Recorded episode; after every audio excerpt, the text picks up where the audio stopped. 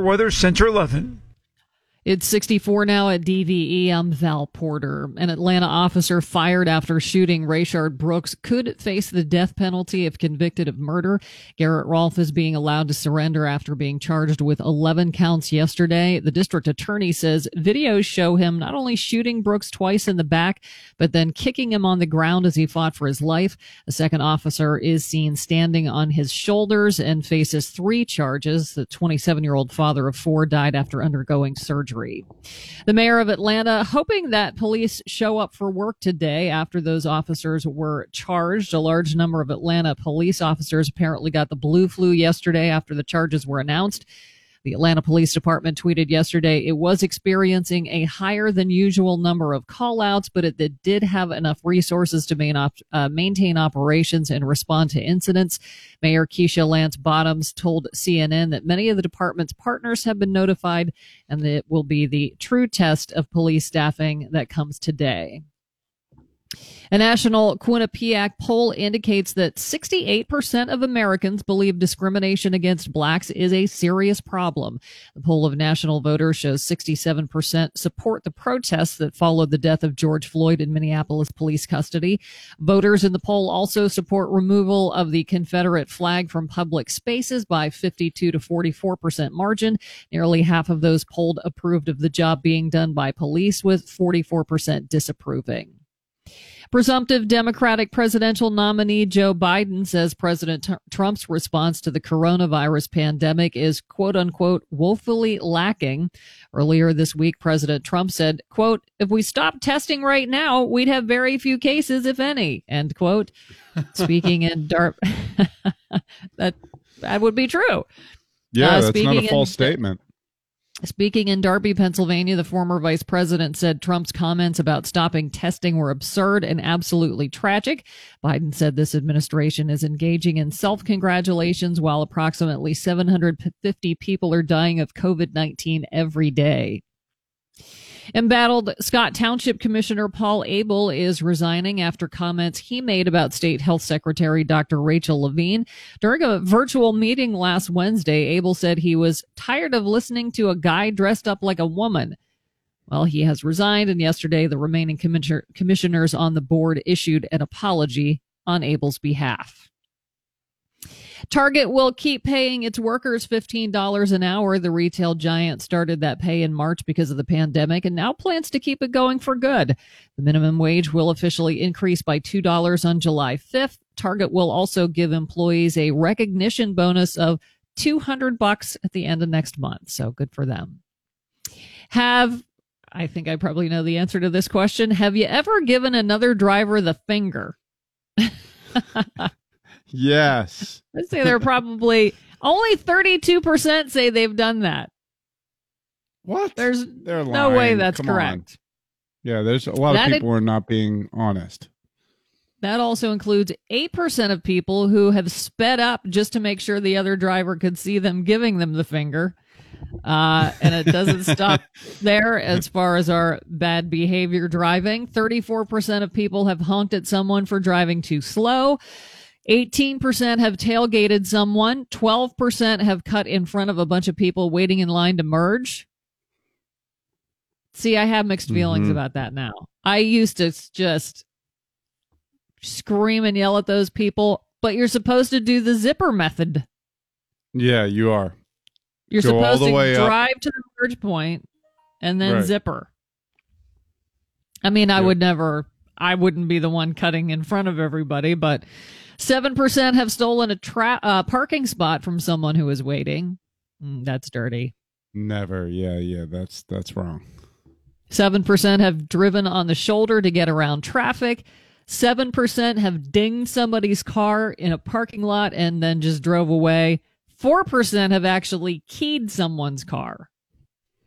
Okay, Val. Which, so the the one thing that is is so egregious is taking somebody's parking spot I don't know if it's because I loved Bronx Tale gro- growing up, but you, you don't take somebody's parking spot because then you have to confront them.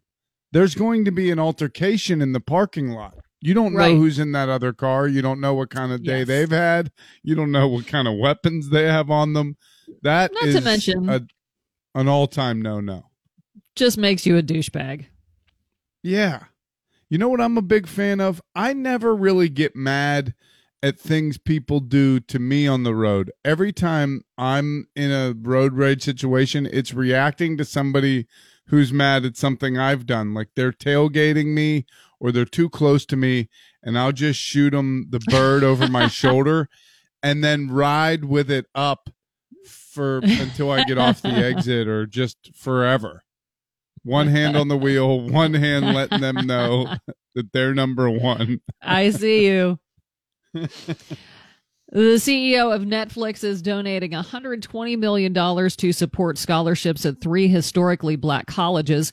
That's enough to cover 200 students over the next decade. It is the biggest donation of its kind. Reed Hastings says it is especially important now to shine a spotlight on those institutions. Arnold Schwarzenegger says he will not work out at Gold's Gym until people start wearing masks while exercising.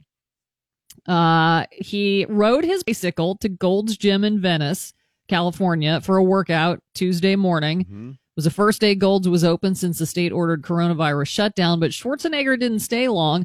Front desk staff told him people need to wear masks when they come in and in certain common areas, but not while working out.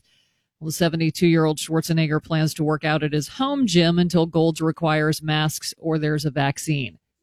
Why would Doesn't, you go to a Gold's gym if you have your own gym at home? Right. Doesn't he have a Gold's gym in his basement? Especially as a celebrity. He's he's not even just a celebrity. He's the celebrity that was famous for working out. He is right. like the Arnold's classic. Like he's the he's the workout guy. But isn't that funny that the Terminator is like, we've got to get some public health is not where I need it. Uh, I'll, I won't be back until Plus he's everybody's wearing mask. He's seventy two and and has had heart issues. So he's high risk. What's he doing going in there to begin with? Maybe he just wants to get away from all those barnyard animals he has at his house. that makes me like him though. That he I know it's great, but he might have like mini horse poop on his dumbbells or something. You know, what I mean? that is true. The treadmill. Uh, finally, Keanu Reeves is auctioning himself off for charity.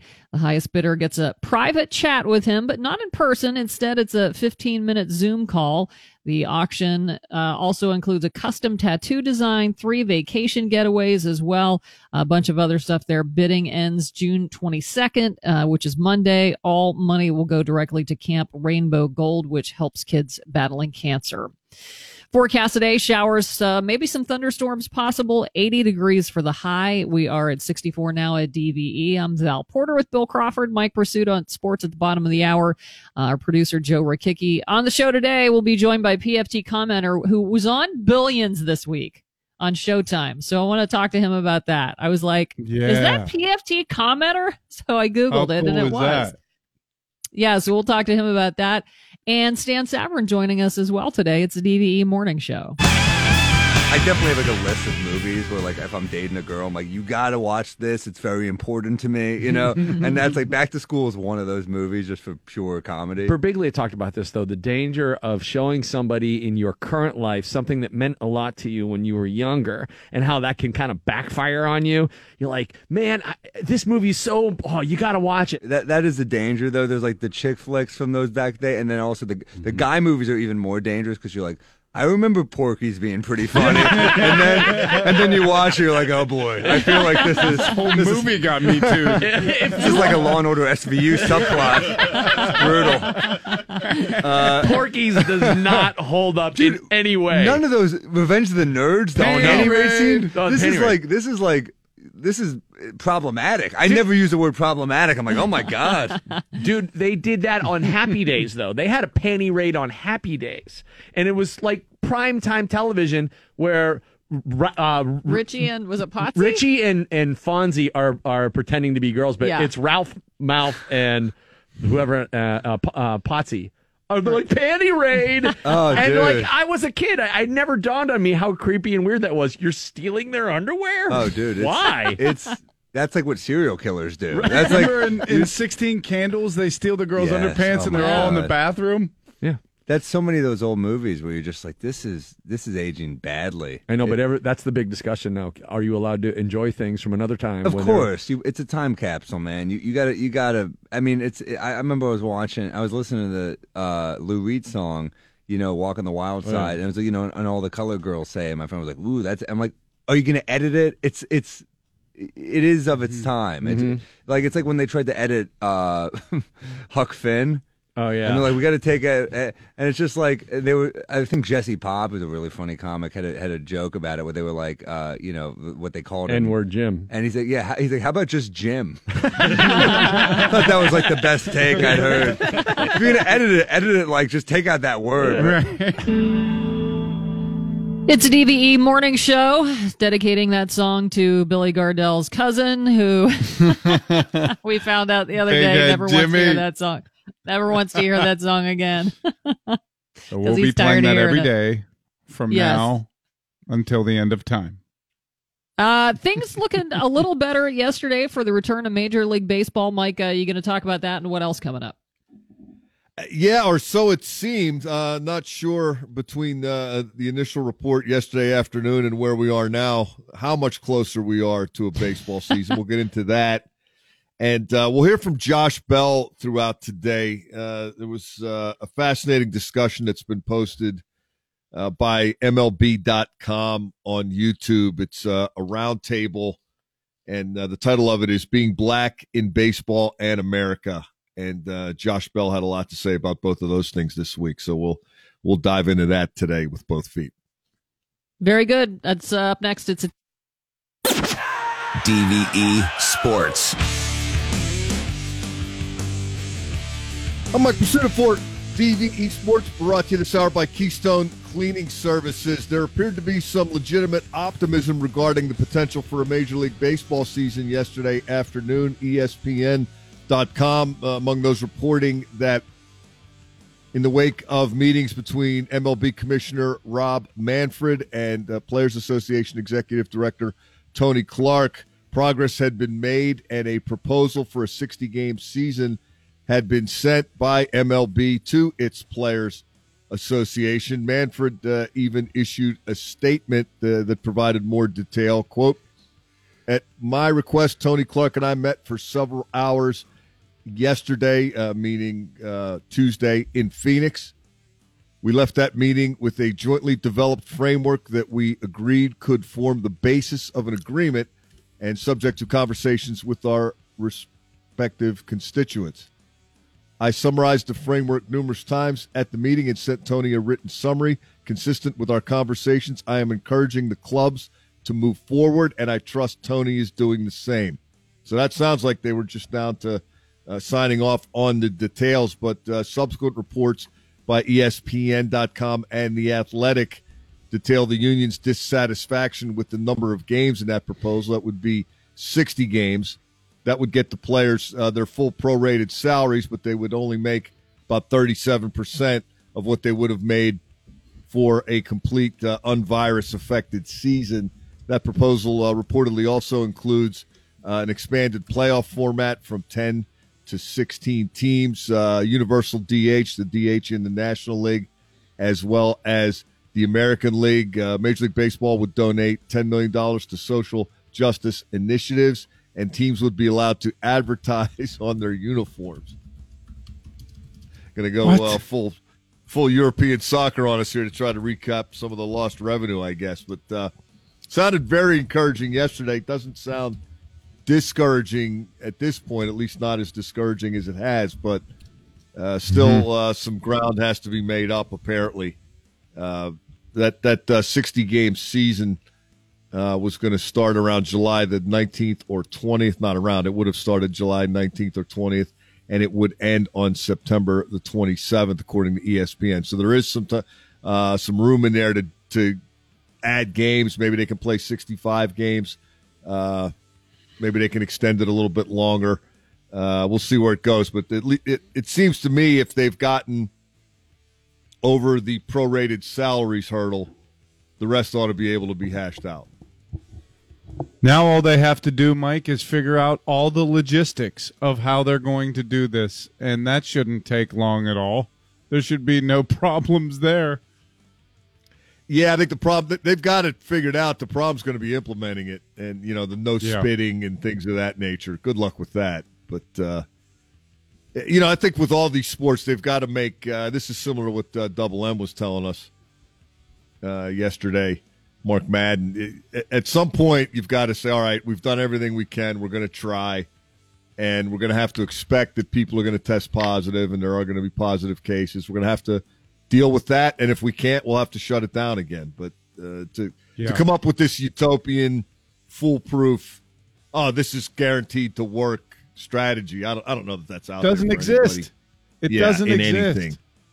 Mike, so, you, know you know what's funny to me? Is that Manfred sent Tony Clark the letters like, just, I want to make sure that we both agree that this is what happened in the meeting because we've had this problem before where we leave the meeting thinking that we're both on the same page and then we come back and go, no, no, no, no. Now they have to have a third party basically. Like they have to go to, uh, almost you know co-parenting uh, counseling or something. There has to be a third party that's observing what each person has said and confirming it. You know, and I wonder. Uh, I, I the, the initial protocols for baseball came out. I'm guessing about a month ago, and it was a long, uh, long, drawn out, detailed uh, report that uh, the Major League Baseball provided for the players. I don't remember yeah. if that included opt outs as the NBA's does. Uh, the NBA's policy is that, uh, you know, if, if you feel like you're at risk or you just don't want to do this, you don't have, you know, you can sit it out and it's okay. No, no harm, no foul. Uh, mm-hmm. I don't know if baseball has something like that or not because it seems to me that uh, the more money guys have, the less motivated they're going to be to go through this. And guys right. that are still trying to establish themselves are going to probably take probably be greater candidates to take a risk. So we'll see where that goes. Of course, the uh, the discussion of social injustice continues to dominate. Uh, that's in and out of sports. Uh, really interesting uh, give and take on that subject uh, that's been posted this week by MLB.com. Uh, Harold Reynolds of the Major League Baseball Network hosted a roundtable that was titled "Being Black in Baseball and America." It included uh, Marlins pitcher Sterling Sharp, uh, Arizona Diamondbacks pitcher Jon Duplantier, uh, Sharon Robinson, who is the daughter of Jackie Robinson, and Pirates first baseman Josh Bell. And uh, Josh Bell was uh, an enthusiastic and willing participant. Among the uh, subjects that Josh Bell addressed were how he had reacted initially when he heard and saw about the death of George Floyd at first was the same reaction as pretty much everybody else. Uh, like, what the heck's going on? I feel like people of color saw it as and again, but across the, the whole of America and, and the world, people are wondering, how is this happening? Why was there nothing done? This, this guy's out screaming, begging. There's a crowd of people screaming, begging, pleading for this, this man's life. Um, and as more and more reports came out, it was it was the same narrative. Um, so initially, it's it's just further confirmation of the things that my parents told me growing up. You know, you can't go here, you can't go there. Um, it was further confirmation that you know I'm more likely to to you know be pulled over and and be charged with something um, than than people that don't look like me. Um, and it's always a tough pill to swallow but I'm sure we're going to talk about this next. It's it's awesome to see kind of the uprising and the collective thinking of the masses um, across America and across the world. You know, people are really coming together and voicing their opinions and, and voicing their thoughts about injustice. Yeah, and they, they did talk about that next. And the subsequent reaction, according to Josh Bell, uh, he's had uh, white friends of his reach out to him and, and wonder what they can do uh, including uh, a Pirates teammate? I went to a private school pretty much my entire life, um, from fifth grade on, and large majority of, of people there were, were white um, people. Um, and yeah, I got reached out by more people than ever before. Um, specifically, there's a, a teammate of mine here, Trevor Williams, reached out and he just asked me like what he could do. He was like, I, I've had no idea, and I feel ignorant not knowing more about this topic than um, I should. So what should I read? He's like, how can I educate myself on this system and how long this has been going on? And I feel like like the education aspect is huge from this point on. Like I went to an all white, you know, private school for the most part. Um, and like the history classes didn't really dive into like anything aside from like the civil rights movement. And like from that point on, it was like, you know, wipe your hands clean of systemic racism. Like we're good now. Um, and I feel like that's the narrative. Like from that point on, you know, segregation is illegal. You know, everything has been fine since then in a lot of people's minds. But if they're open to this communication, if they're open to educating themselves on the system at as a whole, I think people will really start opening their eyes and, and think that, you know, I can be a part of the solution here too. It doesn't have to be like this. It's been like this for a long time. You know, it's got racism by different names, but it's still there. Um, and it, it really doesn't have to be. Um, I don't have to be a part of the problem by not doing anything at all. So it, it definitely makes me hopeful that more and more people are reaching out. Wow. Great stuff. Pretty, uh, pretty compelling stuff from Josh Bell. There's uh, more to come uh, throughout this morning, guys. He he had a lot to say on that MLB.com roundtable. Mike, I'm I'm I'm so impressed every time I hear Josh Bell speak, and I'm so proud that he's a pirate. And I'm also so sad because I know that that will be short lived because as soon as he comes up for another contract, he's gone. But for now, he's ours. He's a pirate. And uh, wow, that was incredibly well said. Yeah, it's good stuff. Uh, stay with us this morning to hear more.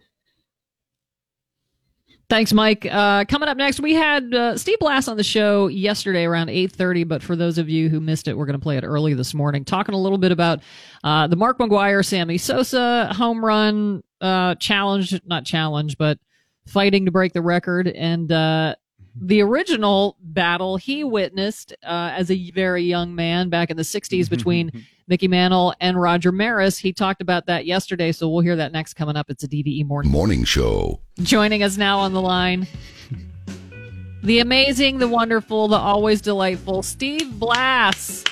Yes. Good morning. Good morning. Steve. Good morning. Good morning. Good morning. How you do? How you guys doing? Good. Good. How you How you holding up? Well, uh, like everybody else, uh, uh, today's going to be like yesterday and tomorrow, and we're going to make the, the, the best of it. but uh, Steve, I'm guessing I'm hanging in okay.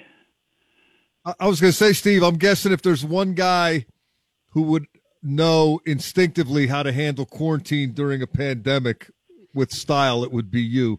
Uh, what, what, what have you discovered that uh, may help the rest of us here as we continue slogging well, through no, this. No, nobody else is married to Karen, and she's put me under quarantine several times.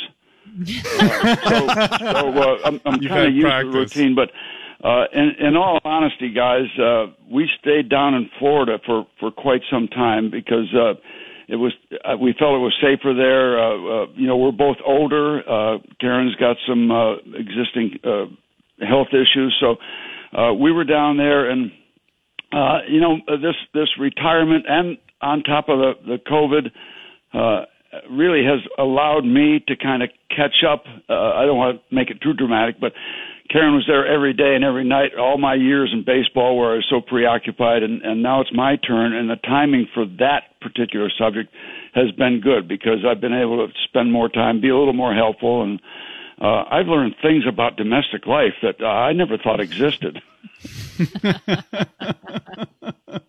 Uh, we're going to just leave that there, or can you elaborate a little bit? well, I, have learned how to cook. I'm, I'm, getting the timing down on the popcorn, and uh, I'm, I'm, I'm, real good with cold cereal. Uh, but actually, I've been able to help a little bit. So, uh, from a, do- a domestic standpoint, uh, uh, I've been I've been happy and, and glad to do that uh, for us, to be quite honest. But it's a it, it's a crazy crazy time. I mean, you know, what's what's summertime without baseball? Uh, and, and and without we'll the, the, the the community pools not being open, and it just it's it's unreal. It's it's. I still go back to the fact of whoever would have thought that uh, the planet could be changed in a two month period. Uh, it's just crazy. Well, you know, we did get a little baseball uh, on TV the other night, at least a little retrospective on the summer of home runs. And Bill and I both agreed we enjoyed it as much the second time around as we did when it was unfolding. And it occurred to me that the only people that didn't seem to be head over heels gaga over that development were the pitchers who kept serving up the home runs. Steve Trachsel right. in particular. Uh, your perspective as a pitcher, as a former pitcher, and as a guy who obviously paid close attention to it the first time. What'd you think of that whole McGwire Sosa deal the second time around? Well, you know the, the the whole home run scenario got got crazy. You know we had the, the steroid era and and all that, but e- even without that, the the, the concept of of uh, the approach to hitting now is to sell out for the home runs and because they're selling out and uh, and and they're swinging at everything high, uh, it's either going to be a home run or or a strikeout. So the strikeouts are up uh, just as much as as the home runs. So the the whole approach to hitting has changed. Uh, nobody wanted an uppercut swing. Everybody wanted to swing down the ball and create back spins, spins so the ball would carry. But the money is in the home runs now. So that has spawned the idea of uh, of pitchers pitching high because if you don't hit a home run, you're going to strike somebody out. That's uh, that's a tough pitch to catch up to. When you do, you hit it out. So uh, the the sellout for the home runs, not only high fastballs, but you're seeing, uh, which makes me crazy, swings and misses at curveballs that bounce literally bounce in front of home plate because the early commitment of the swing because it's easier to hit home runs if you swing early and pull the ball. So it gets into the dynamics that it's a lot easier to swing early and pull the ball down the lines as it is to hit the ball out in center field. So the whole approach has has evolved maybe from that era into this crazy time of uh, the commitment, uh, the sellout for the home run. Steve, you were there for the uh, the original home run record, and I'm not talking about Roger Maris. I wanted to ask you, what was it like seeing Babe Ruth hit 60 home runs in 1927 live? Well, you know, when when we got off the train uh, uh in St. Louis, my my fifth year in the big leagues, in, you know, in, in 1924. Uh, it was so much more comfortable. You know, you didn't have to worry about uh, you know uh, air traffic control. You just get on the train, play cards, uh, uh, uh, have a, have a few cocktails during the time, and, and then you, you get off the train and, and you go you go play, and you and you, and you go out and pitch nine innings.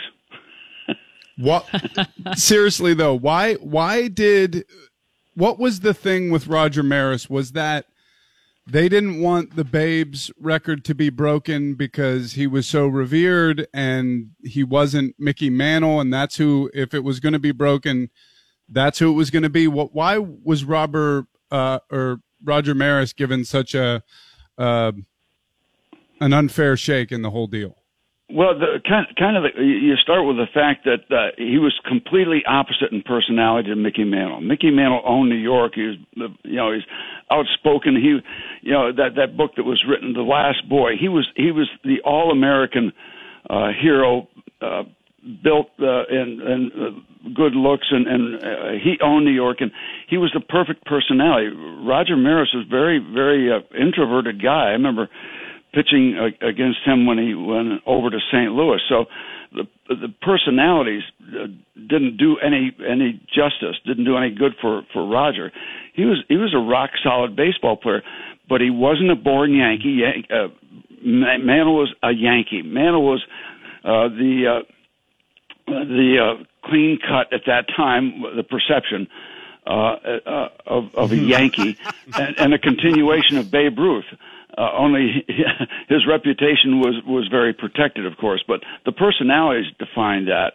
And uh, okay. you know, Mickey Mantle was a hero before before Maris got there, so uh, it, it, it was going to be a rough trip. And, and then the personalities were were were different, and and it was head to head. It wasn't you know like Maris was with a different team competing with the Yankee Mickey Mantle. Uh, he was right there, uh, and so everybody could see the difference in personalities. Uh, but I I was uh, just starting my baseball career, I thought it was a, a great race uh, for them to to chase 60 at, at the time. I, I I thought it was pretty exciting. Did you ever see that movie 61, Steve? Yes, absolutely. And uh, the guy that played Maris uh, has has carved out a, a, a pretty nice uh, career, and I, I see him. I saw him in a, in a uh, a war movie. Uh, uh, I don't know, it was Private Ryan or, or, or a movie of that type. So uh, that was it. Yeah, I I, I thought Pepper. it was pretty good. Yeah, yeah, yeah, yeah, yeah. But uh, do you think it was fairly I mean, realistic? I, uh, the the only the only real realistic uh, Bull Durham uh, could have been an eight hour movie if they'd let me do some of the writing.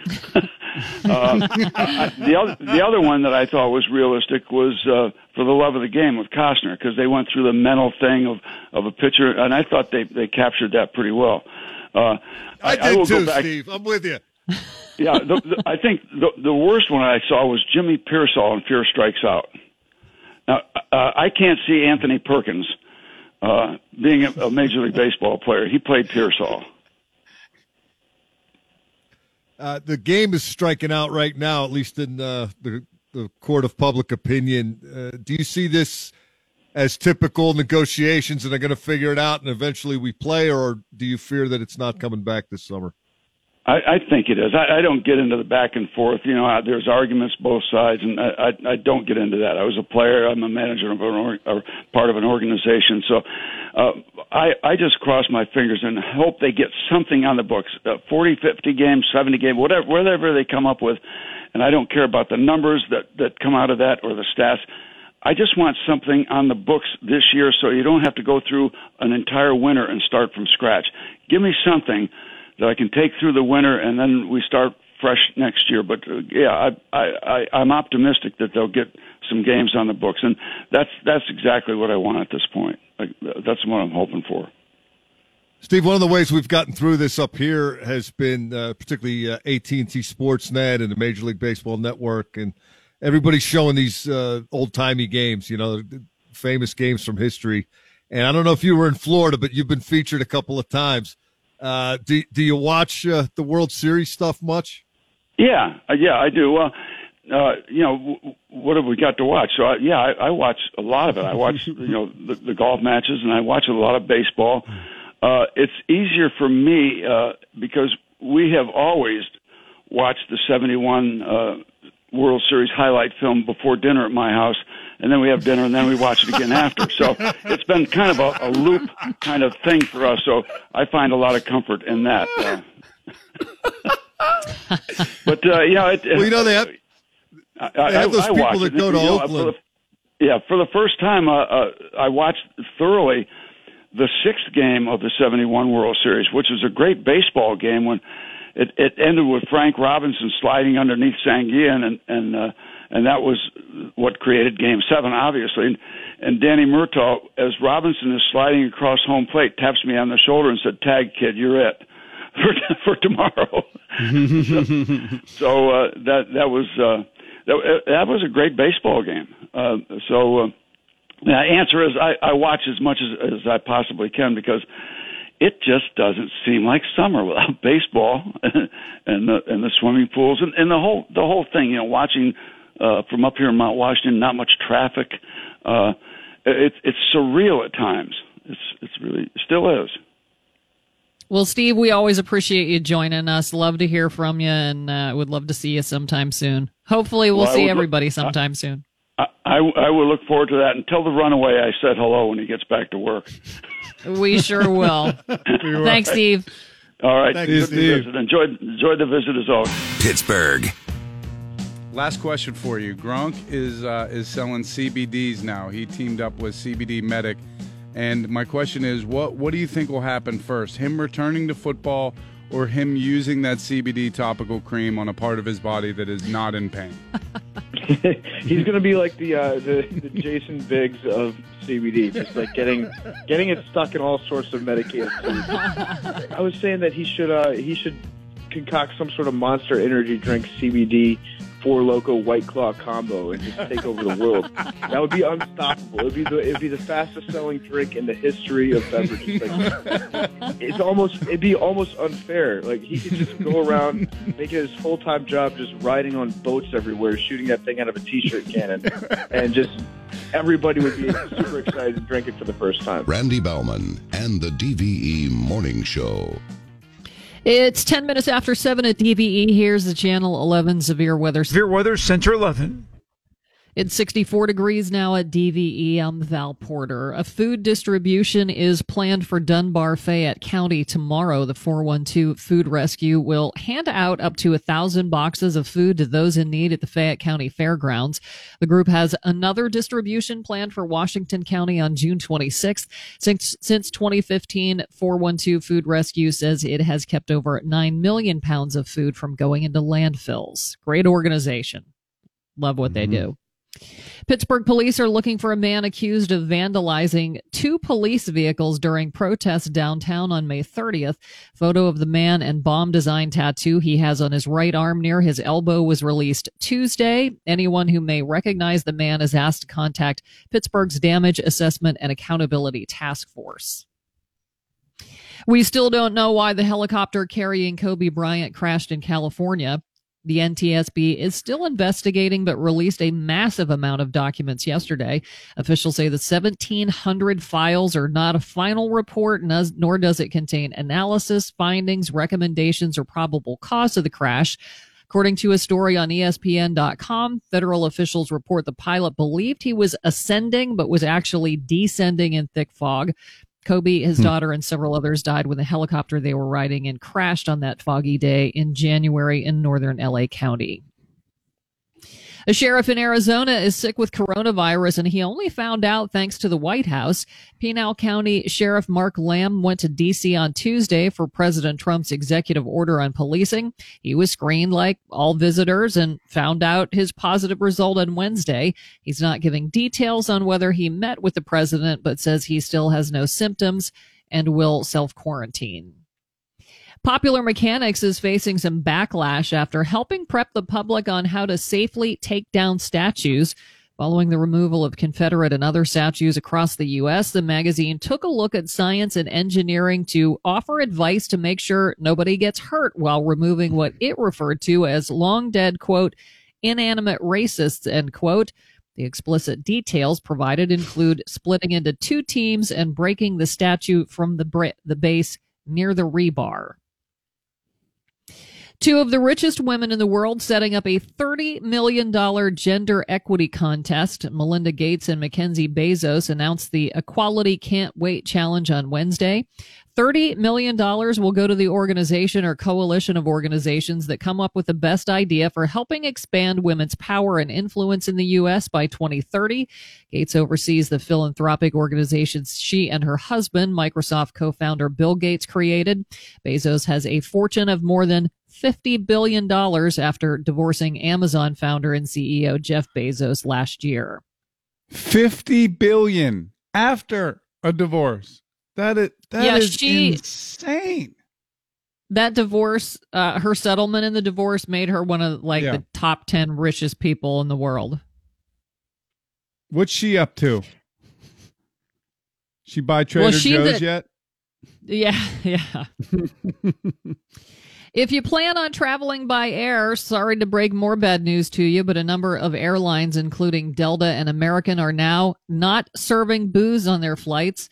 The idea is to minimize the number of interactions between crew and passengers and also to minimize the number of trips to the bathroom and also time without a mask on. Water and soft drinks occasionally will be served. So it, it depends on whether you're first class or not, how long your flight is, that kind of thing. So Look, looks like we're driving. or uh, my question is: Is BYOB still cool? Like, I think well, that the uh, liquor stores I at the airports are going to see a spike. I think that's a gray area. How mm-hmm. how many ounces are those little bottles you get at the liquor store? If they're under three ounces, then you could probably take them in, right? Think so. Isn't that the limit that, on, on they, TSA? Three ounces. They need to start selling those inside the airport, like once you've already been through the checkpoint. Yeah, just a whole kiosk of mini bottles. That's right. You're not alone if in recent weeks you've suffered with insomnia. The stress from the lockdown and demonstrations has thrown sleep patterns into chaos. Even when we do get a good night's rest, many people wake up to describe really weird, vivid dreams. Again, blame pandemic stress. Anxiety produces neurochemicals in the brain that trigger nightmares and vivid dreams. New York psychiatrist Philip Muskin said, quote, the biggest problem has been staying asleep. People aren't exercising. Their days have no structure. End quote.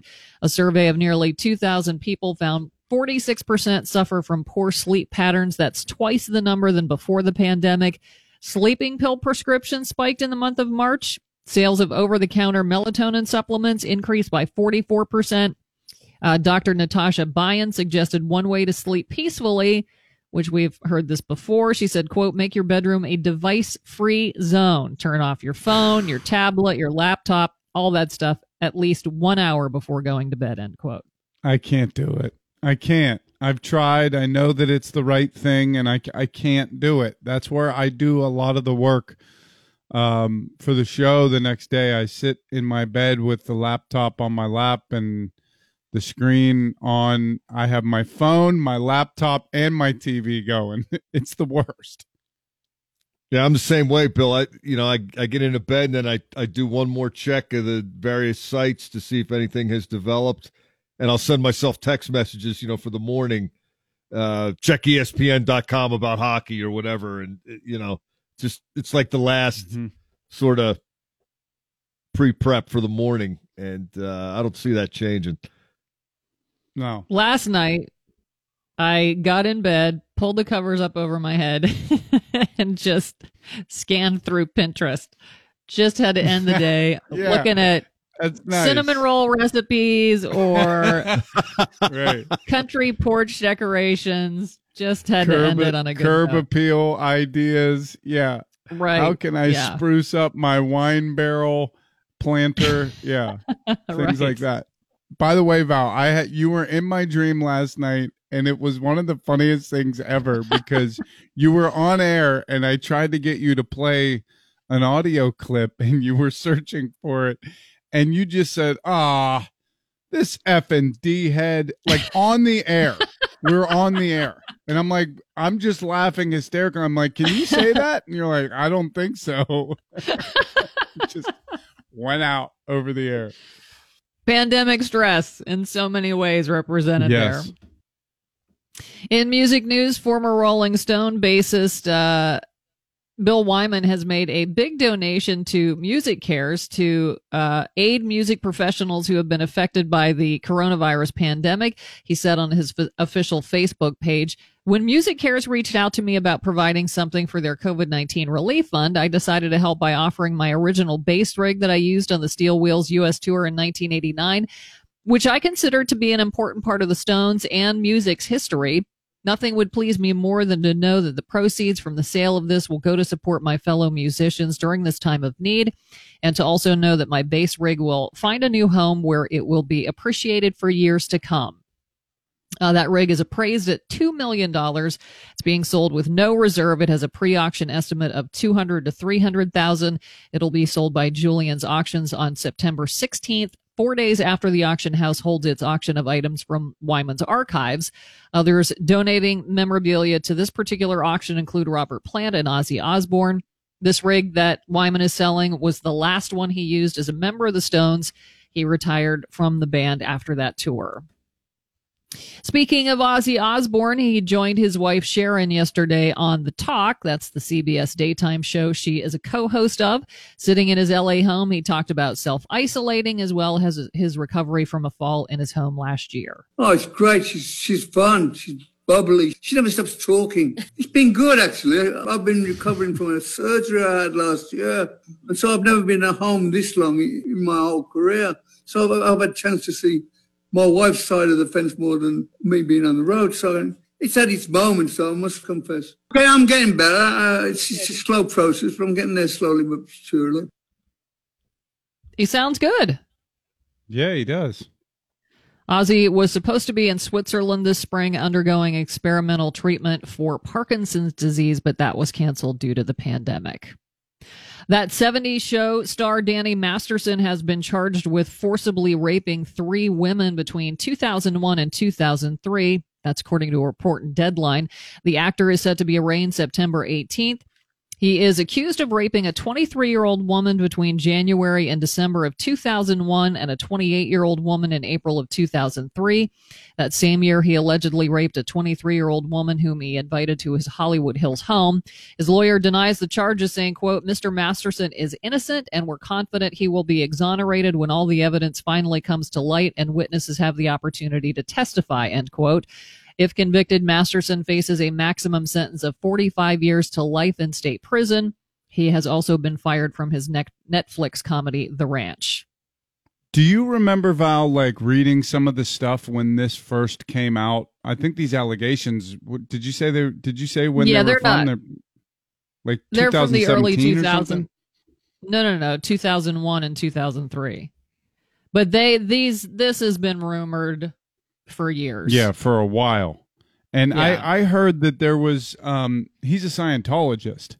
And Yes. there was there was one thing that I read online that was so dark. It was that some of the accusers he had he had people kill their dogs or at least they're accusing him of going up to their dogs with like rat poison wrapped in raw meat and them having Yeah. to euthanize their animals. It's crazy stuff.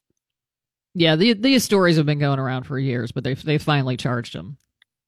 Yeah, I'm I'm not sure when they filmed the ranch, but uh, he his character really developed in that show and uh, was almost uh, a lead type, even though I don't think it was supposed to be that initially. But they killed him off fast.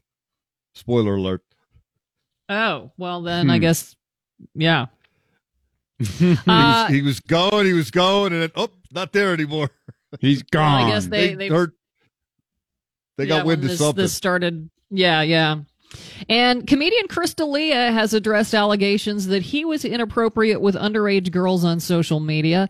In a statement, he said, quote, I know I've said and done things that might have offended people during my career, but I've never knowingly pursued any underage women at any point. All my relationships have been both legal and consensual, and I have never met or exchanged any inappropriate photos with the people who have tweeted about me. That being said, I really am truly sorry. I was a dumb guy who absolutely let myself get caught up in my lifestyle. That's my fault. I own it. I've been reflecting on this for some time now, and I promise I will continue to do better. End quote. So, despite him denying it, it sounds like he's admitting to doing some awful things, whatever that they are.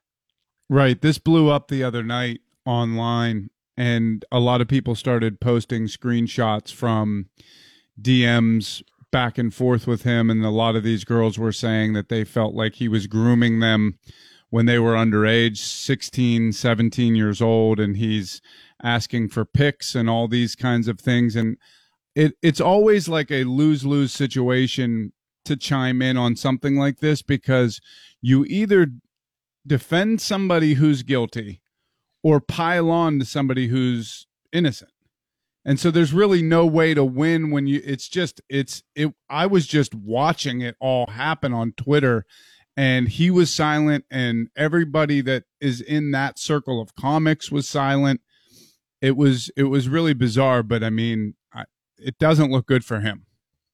I'm surprised this didn't come out when the Louis C.K. stuff came out. Right. Well, you know what's weird is that there was there was rumors on the internet like a couple female comics were saying, "Let's all just sit here and pretend that Louis is the only one who does this kind of stuff or is like a deviant and that there aren't other comics that we all know of." It was this very like subtweety but ominous accusation and and I don't know if they were talking about him or not. I mean, I you know, I'm not in that scene, that that LA scene, but those guys all have a crap load of money. I mean, just from doing the comedy fest the years that we've been doing it, the amount of money that these guys are making right now or were before Oh. the whole entire world shut down is is It's just stunning. it would baffle it would baffle most people or right like Yes. When we were trying to do this year's lineup, jaw dropping. Great word. Some of the guys that we wanted to get that we have gotten in the past, it was like their price tag is just into the six figures for a show. Yeah. Their price tag is like makes me wonder why they work more than five times a year. right. Well, because they have to make it all now, and they're like athletes. You know, at some point, Yeah. They're in their prime. the trains and the they're train all going to go rolling. broke, probably. Forecast today: showers and thunderstorms. Possible temperatures around 80 for the high. It's 64 now at DVE. Coming up at 8:45 this morning, we'll be joined by PFT commenter. 9:45 is Stan Savran. Mike's up next with sports. What do you got, Mike? More uh, speculation on whether or not we're going to have a Major League Baseball season, and more Josh Bell via that uh, MLB.com roundtable hosted by Harold Reynolds. Oh, cool. That that was great sound at 6:30. So looking forward to hearing more of that. It's the Thank you, heroes. DVE Sports.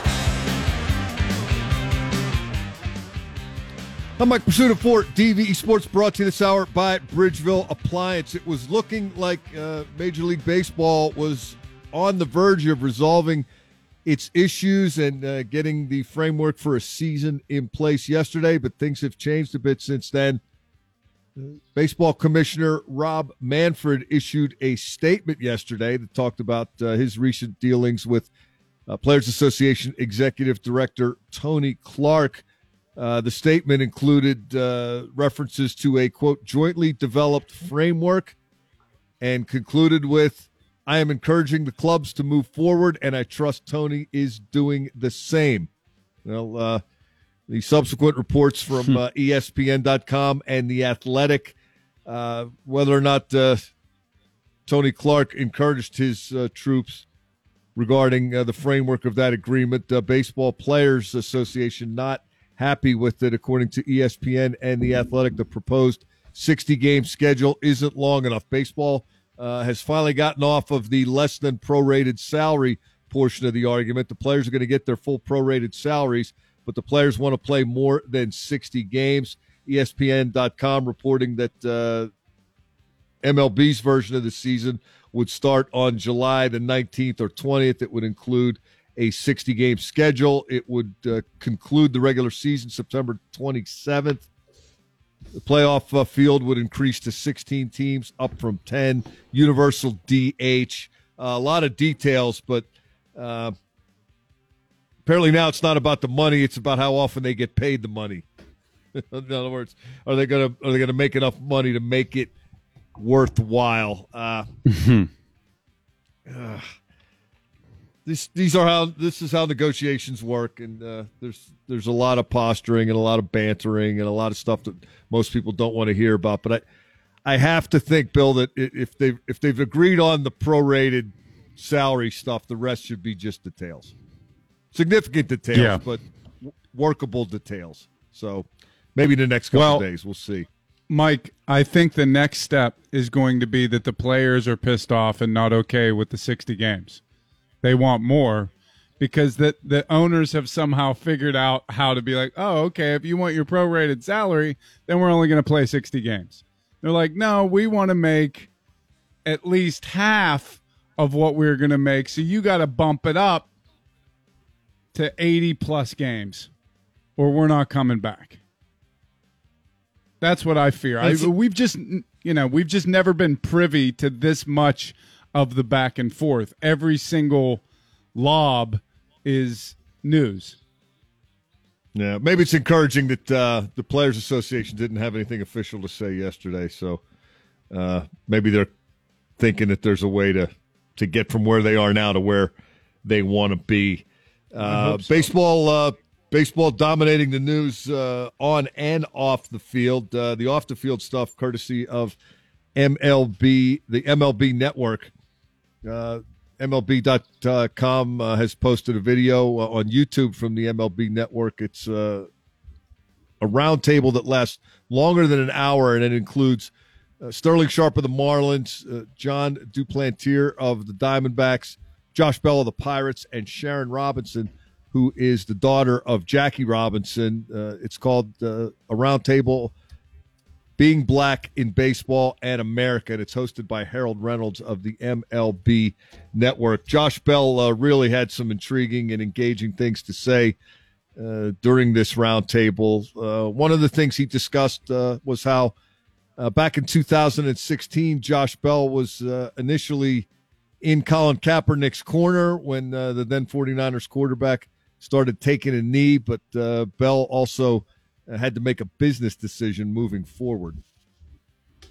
We were all in the same scenario as as black players in any professional league when we were watching Colin Kaepernick. Um, I don't think he could have done a better job of trying to voice what he was standing up against.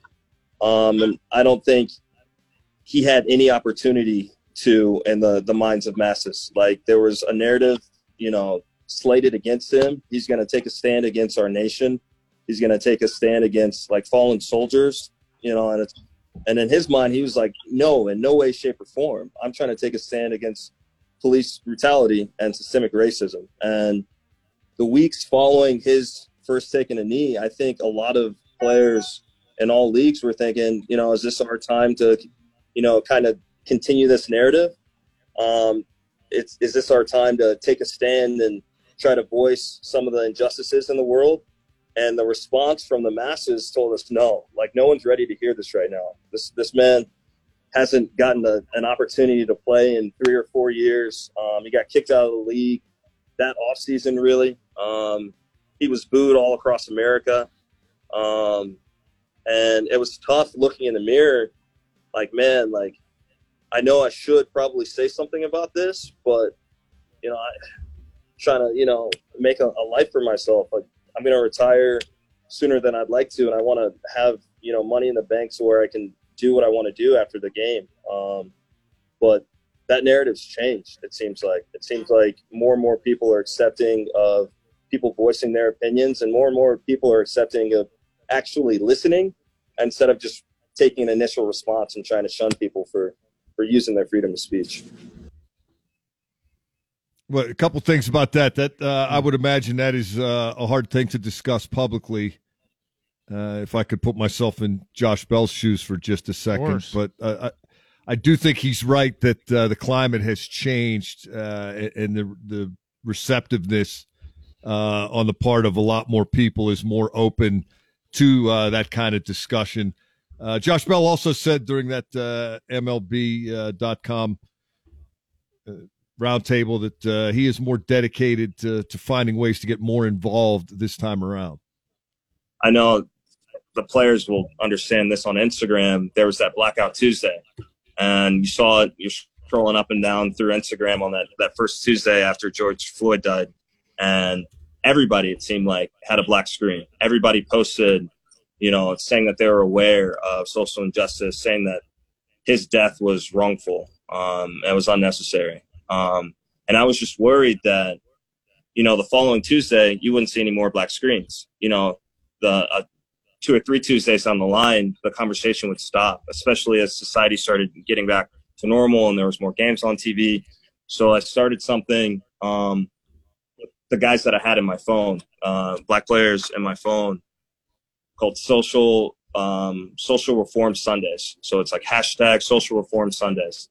Um, and it started with that and a different conversation arose and then chris archer started this huge group message where there's like 150 players of color all in the same group message across the league um, and we're all talking about different ways that we can impact our community um, from this point on. Not just every tuesday not just every sunday but it's like an ongoing narrative that i'm really excited to be a part of and i'm really excited to look up this time a year from now and see the changes that we've you know created in our own communities, but also nationwide because of this narrative. Speaking of Kaepernick, he was uh, back in the news yesterday. Chargers coach Anthony Lynn uh, did a Zoom session with the media out in Los Angeles, and Lynn said that uh, NFL teams, quote, would be crazy, unquote, not to add Kaepernick to their list of players that they work out as they get ready for the season. In other words, all teams have uh, short lists at every position where they're constantly working people out just in case there's a rash of injuries or something unforeseen happens. And you want to have a, okay, we need a linebacker, call this guy. If he's not available, call that guy. And you, you right. do that at every position. So uh, Lynn saying that Kaepernick should be on those lists is less than Kaepernick signing an NFL contract. Uh, Lynn subsequently asked uh, whether or not uh, the Chargers would be working out Kaepernick, and he said, "quote Lynn did I haven't spoken with Colin, not sure where he's at as far as in his career, what he wants to do, but Colin definitely fits the style of quarterback for the system that we're going to be running. I'm very confident and happy with the three quarterbacks that I have, but you can never have too many people waiting on the runway. And uh, the Chargers have uh, Tyrod Taylor positioned to replace Philip Rivers as their starter. They also drafted uh, Justin Herbert of Oregon, number six overall in the draft, and they also have Easton Stick, a fifth round pick from 2019. I, I see where uh, Anthony Lynn's going, at least where I think he's trying to go. But if, if you feel that strongly about it, sign him. Right? Don't say teams are crazy not to sign him, right. and then and then in the next breath say, "Oh, you know what? I'm good, but somebody else should sign him." I mean, I hope I hope what ends up happening isn't the uh, the Rooney Rule thing, where it's just a hollow uh, meeting of of uh, a black coach, where you go, "Oh yeah, no, we had him through," just to say you did it, and then get him out of there. It's either if you think he's good enough to play in the NFL, bring him in, sign him. If not, then don't. But I hope it's not a, a game of charades.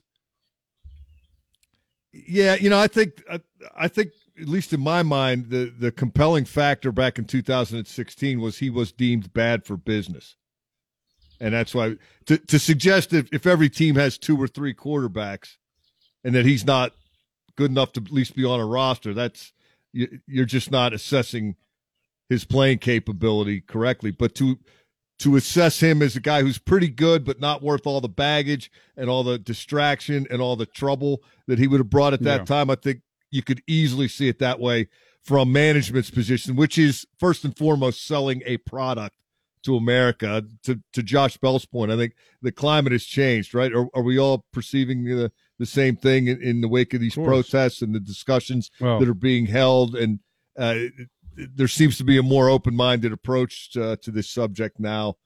And uh, if that's the case, then uh, he'll probably get worked out and he'll probably get signed. But then you run into the issues of, well, can you can you have him on your team but not play him? If you play him, can you take him out of the game? If you take him out of the game and decide you don't want to play him anymore, can you actually cut him? Or does this just become a massive political football for the rest of Colin Kaepernick's career?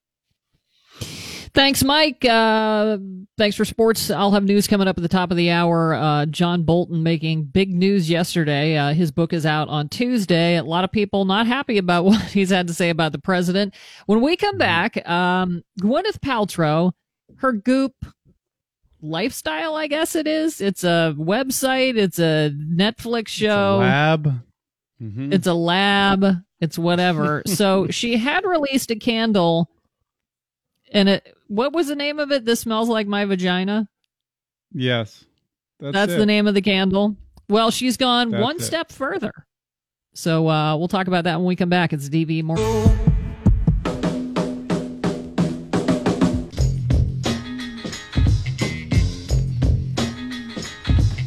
DV Morning Show. I'm Val Porter with Bill Crawford and Mike Prisuta. Producer Joe Rakicki handling things for us today as he does every day.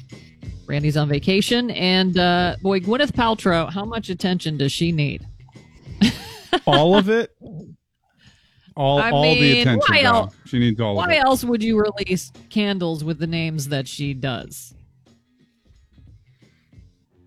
Seriously. She just released a candle that's uh, that's uh, called "This Candle Smells Like My Orgasm." And listen, we got we got to hand it to Gwyneth. At least she's consistent. I mean, there is a pandemic going on, unemployment at historical rates, civil unrest, and protests on the news every night. And she's just slanging high end vagina candles. Like she stick, she stays in her lane and only gets off at the vagina exit. And we got to at least stick with what you know. That. Well said, Bill. I mean, it is uh, my my my guess is that it probably has a trick wick and it won't stay lit. That's my guess. and then and then just you relights over and over. light the uh this smells like my inadequacy incense stick. and then just get sad in the other room. a whole line of of uh, candles for men and women. I mean, we kill celebrities for being full of themselves and for, you know, when they put out that video at the beginning of the pandemic where they're all singing Imagine. Imagine. And now that, you know, the response to the police brutality, they put out this video taking uh, responsibility for all of this and it's it's so over the top. And here's Gwyneth again staying in her lane, just sitting in a goop lab doing mushrooms, trying to figure out a way to bring this back to her vagina. Like that's, I mean, it. I- I'm starting to see where she's coming from here, um, just because it it it is refreshing in a certain sense, you know. I mean, she's It's she's a distraction. in her lane. Yeah. Definitely Um, a distraction from what's happening. But if but if you take away her celebrity and the highfalutin description on the website of all of her products, most of them sound like they should be sold in Spencer's Gifts. I mean, it it sounds Yes. like They they, would have a whole classy. family of candles. It would be like, oh, this candle smells like my farts. This candle smells like my husband's beanbag. And you can buy the, you can collect the whole, the whole line. What know. the highfalutin description of this candle? Oh, I don't. Because know, wasn't the other I one didn't- like bergamot and cedar? bergamot and- and cedar, and there's a citrus blend, and it's it's it's total BS. And I think it only works because she's so beautiful. Like I don't know if this candle would sell if she looked like Tilda Swinton. You know, nobody Who wants has to those buy sitting around? Is there a label on the candle that says, you know, like sometimes if you buy them at Yankee Candle, it's cool autumn breeze, or and it's right on the candle. Is that what hers is like? Yeah, Because if it oh, is, Oh, yeah. then you have it sitting around your house. This smells like my orgasm. Right. It's it's a seventy-five dollar prank candle, pretty much Oh, that you're just God. giving to somebody as a like a gag gift. Didn't the first one sell out? Am Sold or out do I not immediately. remember that? Oh, oh, yeah, good lord. sold out immediately, and this one's probably sold out. It's it's a genius marketing tactic that she's cloaked. She's cloaking in feminism like it has anything to do with feminism. It's just a way for her to sell seventy-five dollar candles, is what it is. Which, who buys a seventy-five dollar candle? I don't care what it's called. Right. I don't know. Remember when she I dated mean- Brad Pitt and Ben Affleck? Remember those days? Oh yeah, in the nineties. Yeah, when she was just coming up in Hollywood. and now she's still i mean she still looks super young she's gorgeous Yeah, she's Um, beautiful. Her mother's you know beautiful. a lot she of people know her now from from the avenger movies but yeah um she has got the i mean she's a quack in a lot of respects because a lot of those things that she sells on her website are like supposedly for your health and like the jade egg thing she got sued for that Hasn't you know, stopped her. egg. Yeah, doesn't stop her. She just she's like, all right, fine, I'll just make candles. She figured it out. She figured it out. So you can go on the Goop Lab and get the Goop candle from Gwyneth. Unreal.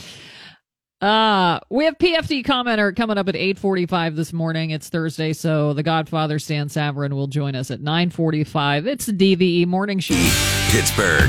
A former national security advisor's memoir about his time with the Trump administration will soon hit shelves. John Bolton's tell all set to come out June 23rd. Even though the White House tried to stop its release, President Trump reportedly said Bolton could release the book as long as he was not in office, saying the book is full of classified national security secrets. Well, you know how the like Rolling Stones Sticky Fingers album came with like actual it had like fuzzy stuff on it, you know what I mean? And like his should have like a real mustache on it. Like it should be like you should be able to pet the mustache. And then you can use it as a like a golf spike cleaner also. Or a bookmark. You could take it off and then use it as a, a bookmark for the rest of the read. Randy Baumann and the DVE Morning Show. It's four minutes after eight at DVE. Here's the Channel 11 Severe Weather Center forecast. Severe Weather Center 11. It's 65 degrees now at DVE. The news is brought to us by Window Nation. I'm Val Porter. Officials with Rivers Casino here in Pittsburgh say a table games dealer there has tested positive for COVID 19. Officials didn't say when the employee last worked nor where they had been working since the casino reopened June 9th. In a letter to employees, Rivers Casino officials say they are conducting a 48 hour look back from the time the team member clocked out for any coworker who spent more than 10 minutes within six feet of that person. Aunt Jemima and Uncle Ben's are about to disappear from store shelves. The syrup and rice brands will get a makeover because their connections to racial stereotypes. Mrs. Butterworth syrup might be next. Its maker says the brand hmm. is supposed to remind one of a loving grandmother, but will now be reviewed. I'll tell you who I feel bad for that cream of wheat fella he's uh he's been making porridge for white people for way too long. I'm I'm sure that he's on the list. Yeah, that'll be next. President Trump wants to end the national tragedy of suicide among veterans. Hosting a White House event, President Trump unveiled recommendations from the task force that are aimed at preventing suicides. The White House noted 6,000 veterans took their own lives in 2017 alone. Trump also said his administration has reformed the VA from top to bottom, including firing bad administrators and healthcare professionals. A White House statement said the task force recommendations are designed to ensure effective coordinated action among federal agencies and public organizations while establishing a new public health campaign to improve veterans' awareness of mental health resources available across the country. Former National Security Advisor John Bolton claims President Trump asked Chinese President Xi for his help in his reelection campaign. Bolton's upcoming memoir was obtained by the Washington Post. During a summit dinner last year, Bolton says Trump told Xi that his reelection could be helped if China just bought more agricultural products from U.S. farmers. Bolton calls Trump, quote, erratic and stunningly uninformed, end quote, as the commander in chief who was obsessed with reelection. The Justice Department is trying to stop Bolton's book from being released in a dispute over purportedly classified material set to be released this Tuesday. Bolton was Trump's third national security advisor. He served for about a year and a half. Bolton left the White House abruptly last year. The president said he fired the hardline conservative, but Bolton insists that he left on his own. He also says Russian leader Vladimir Putin thinks he can play President Trump, quote unquote, like a fiddle. He said the U.S. is in a difficult position in its dealings with Russia because Putin uh, has made his life understanding Russia's strategic position in the world, while Donald Trump, quote, doesn't enjoy reading about these issues or learning about them, end quote. An NBC, an ABC rather interview with John Bolton will air in its entirety on Sunday. The two talking points coming out of the White House that are at odds with each other are that all the book is lies and that the everything he's saying is classified. Either it's classified or it's all lies. Right. Right? Like if it's all made up, then he, how could it possibly be classified? You be can't classified. Right. Classify things you make up. So right. I don't know there. I, I, John Bolton, I just keep seeing him on the screen and it looks like he has three mustaches and I can't get over it. Both of his eyebrows look like mustaches. And then there's glasses. It looks like he's wearing three disguises at once. It he's a weird uh, looking dude, and who knows what he's saying, you know, the truth and validity of what he's saying. I'm just saying what they're saying doesn't add up to me. Yeah. I also read a, a, a clip that said that the president thought Finland was part of Russia. Mm. That's what uh, Bolton claims in the book. Congressman Adam Schiff slamming Bolton over the book rather than testifying on Twitter. Schiff said President Trump's former national security advisor, quote, may be an author, but he's no patriot, end quote.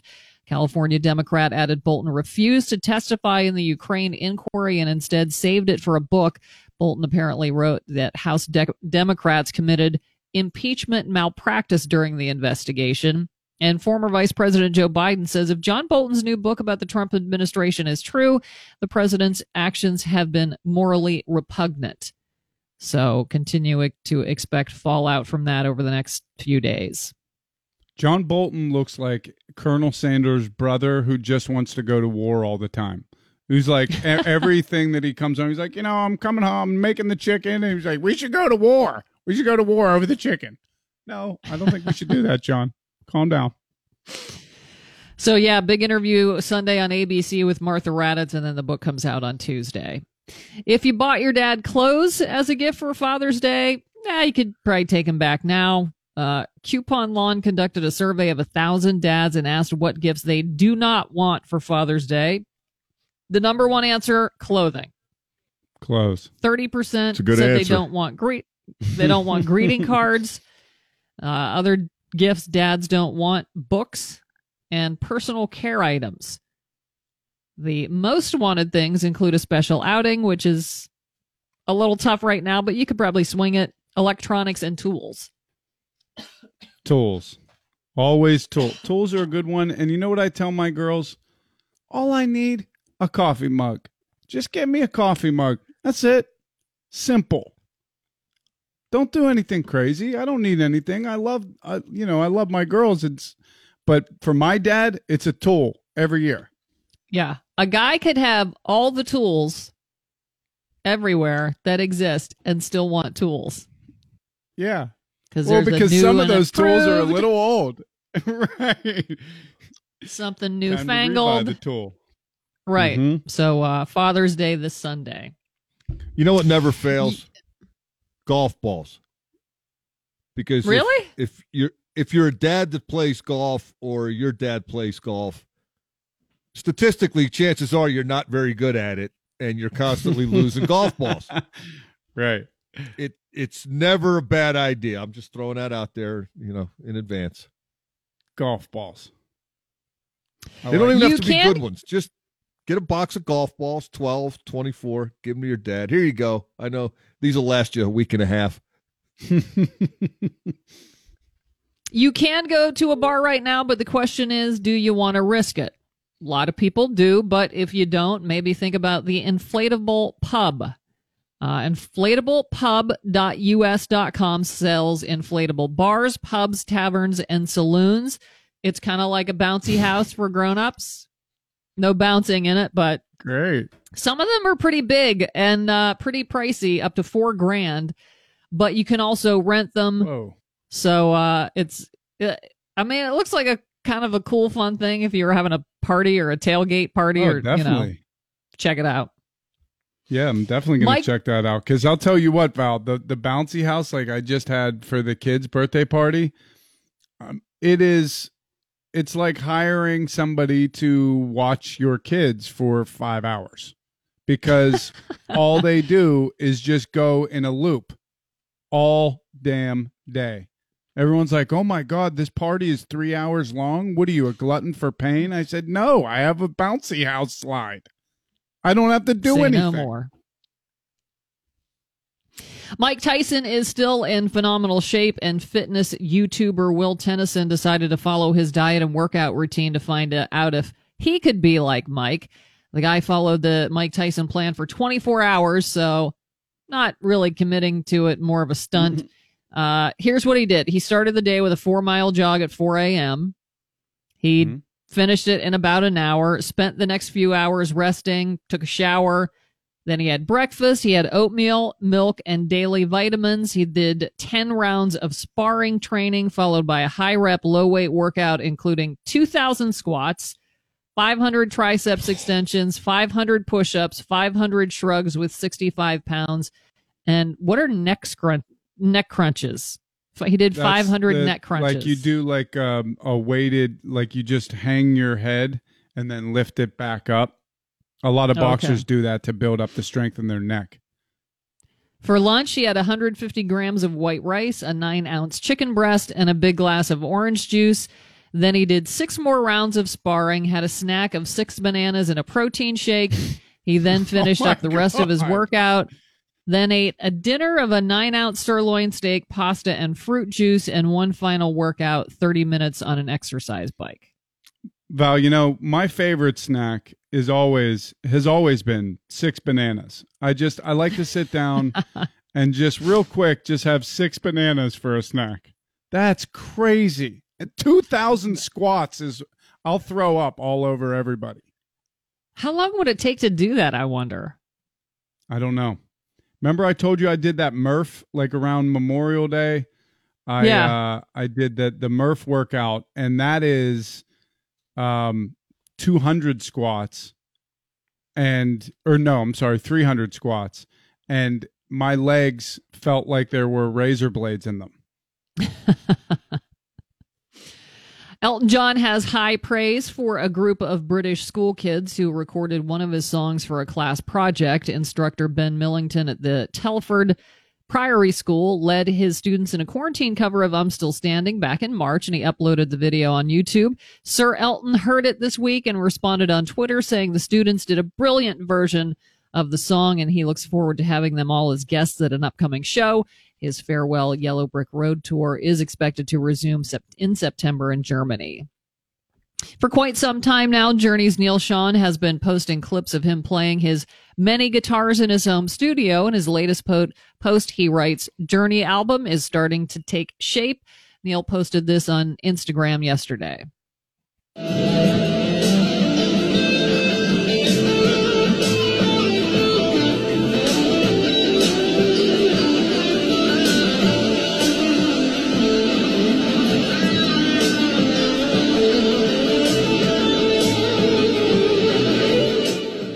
So just some jamming there with Neal. When it's finished, it'll be Journey's first album since Eclipse in 2011, and the third with singer Arnel Pineda. Uh, Pineda. It's also going to be the first for the new lineup of Neal Schon, Pineda, keyboardist Jonathan Cain, and new members Randy Jackson on bass and Narada Michael Walden on drums. Ever want to meet your favorite celebrity? Well, this might be your chance. The company Cameo now lets you chat with celebrities on Zoom for 10 minutes. Now, Cameo, we've talked about in the past. You could basically go online and say, Neil, uh, Vince Neil was the most famous one that we talked about 'cause he, yes. you get a, you get a video message from a celebrity and his was just drunk ramblings. Drunk. Hey man, Uh, your birthday, man. Happy birthday, happy birthday. But now you can. Uh, oh, we have this. We have the audio of this. So here, if you remember this from Vince Neil. Hey, Decker, Vince Neil. Hey, want to say uh, happy birthday, brother. Uh, this is actually from uh, uh, Christian, Mom, Ethan, and Blake. So uh, keep on rocking, shout the devil, and uh, and do and do some feel good stuff in four in big old big old four o you man. All right, see Big you old later. four of you, man. oh my god. Wow. That would almost be worth it if you got that one. Right, because you feel like Uh, you got a you got a special version of him, you know, slurring your happy birthday wish. Big old four So- of you, man. Cameo now will let you chat on Zoom for 10 minutes, but considerably more pricey than, you know, just the 30 or 40 second clip like that. You can uh, meet Brett Favre, but it'll cost you five grand to do it Oh, if you want the if you want the Zoom chat. right. A lot of people will still pay that though. I mean, huge fans of of Brett Favre will line up to pay that. And I would love to to chat with Vince Neil. I wonder how much his is because I wanna I wanna uh, slur with him in person live. and I feel like he would either be it would just be the audio where he couldn't figure out how to get the camera on, or the camera would be up but he'd be muted and he'd look real happy and he'd be talking and you can't hear a thing he's saying. Well, he you know, no tour now. It's postponed till next year, so he might might be looking to make some extra cash. That's right. Looking Congratulations to Kristen Wiig. She is a new mom. A source shared with People, the actress and fiance Avi Rothman welcomed twins earlier this year via a surrogate. No other details about the babies have been released. Wiig and Rothman have been dating since 2016. They got engaged in August of last year. We talked yesterday about Hollywood studios starting to get back in action. They're starting to film, and we talked about The Bold and the Beautiful was the first one uh, yesterday yeah. who started up. Well, it's already been paused after one day back on the set. That's according to Variety. Filming had restarted yesterday in Television City studios, but now production was halted to quote unquote better accommodate the large volume of testing needed. So this yeah. will be an indication of what other other series need to do to get to get back into filming. Mm-hmm. And finally, Allen Glover, the man allegedly hired by Tiger King star Joe Exotic to kill Carole Baskin, was nailed for DUI in Oklahoma on Sunday morning. Probably not a surprise, according to T. No. According to TMZ, quote, an officer was on routine patrol when he says he noticed Glover staggering across the parking lot of the Deja Vu strip club shortly after midnight before getting into his vehicle. He was arrested after failing a breathalyzer test and admitting that he would not be able to safely operate a vehicle. As TMZ points out, uh, in Oklahoma, you can get hit with a charge for simply sitting in your vehicle if you have a blood alcohol content higher than 0.08.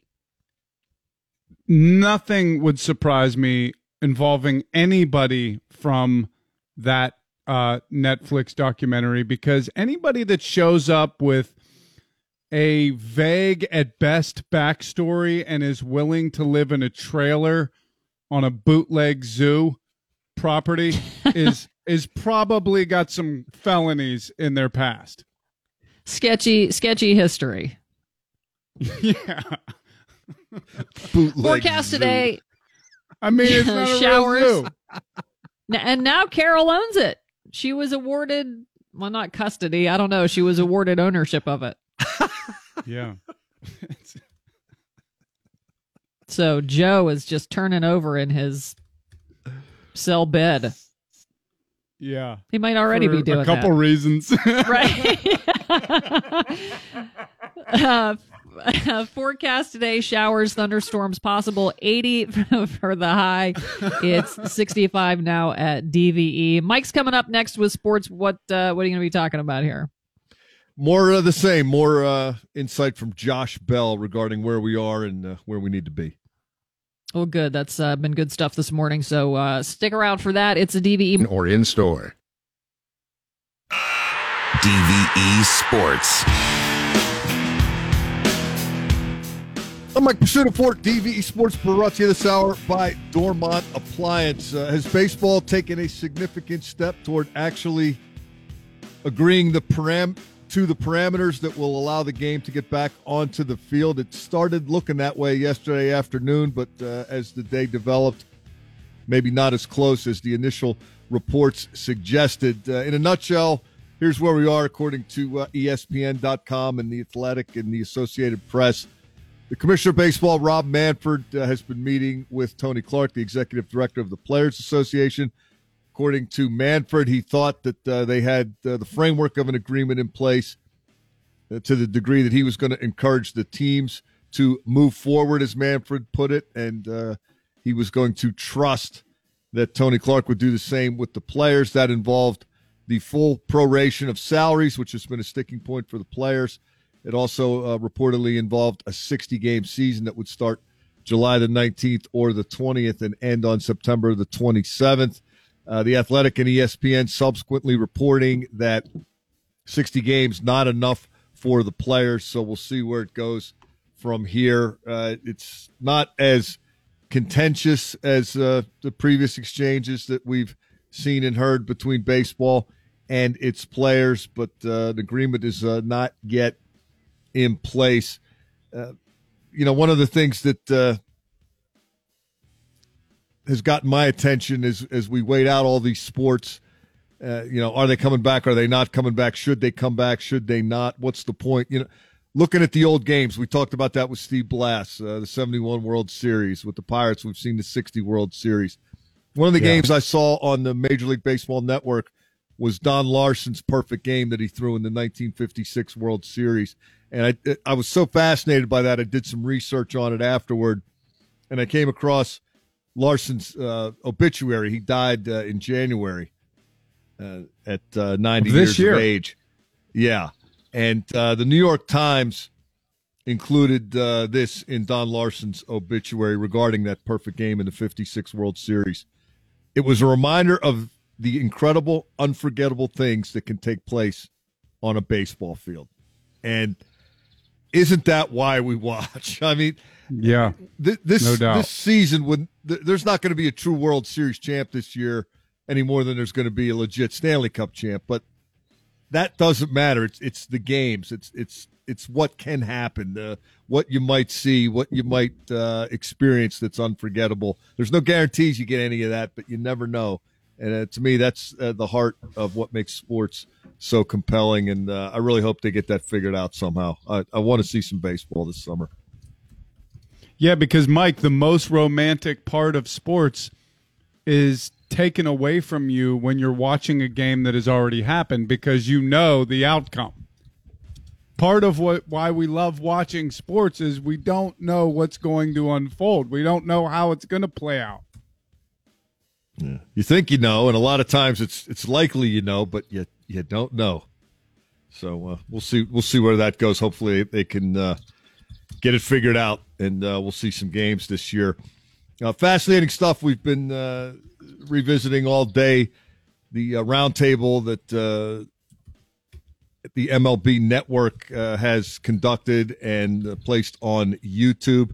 That's also been posted on MLB com. Uh, the name of the roundtable is Being Black in Baseball and America. It's hosted by Harold Reynolds of the MLB Network, and uh, the panel includes Sharon Robinson, the daughter of Jackie Robinson, and three current players of color Marlins pitcher Sterling Sharp, uh, Diamondbacks pitcher Jon Duplantier, and Pirates first baseman Josh Bell. Uh, Josh Bell had a lot to say in uh, the program, which lasts, I, I, memory serves, about an hour and 16 minutes.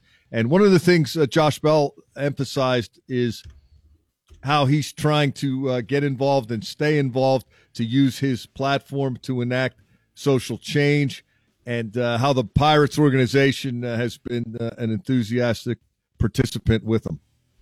Yeah, actually had a, a really good conversation with. Uh, it was a Zoom call just like this with our, our GM, our, our manager, a couple scouts, uh, a couple coaches, and a couple players. Um, I want to say two days ago, um, and they asked me that same question, and my answer was, let's start like a book club, not just for the organization, but for our community, um, with giveaways. So as Sterling was saying, so if you're a part of this book club, you have the chance to be on the field for batting practice, go to the game, bring three or four friends or whatever it might be, and let's make it a monthly thing. Let's make it a monthly ordeal where you know people from different age groups have the opportunity to not only educate themselves and care about the things that we care about as an organization, but care about things that are going to enact change in the future.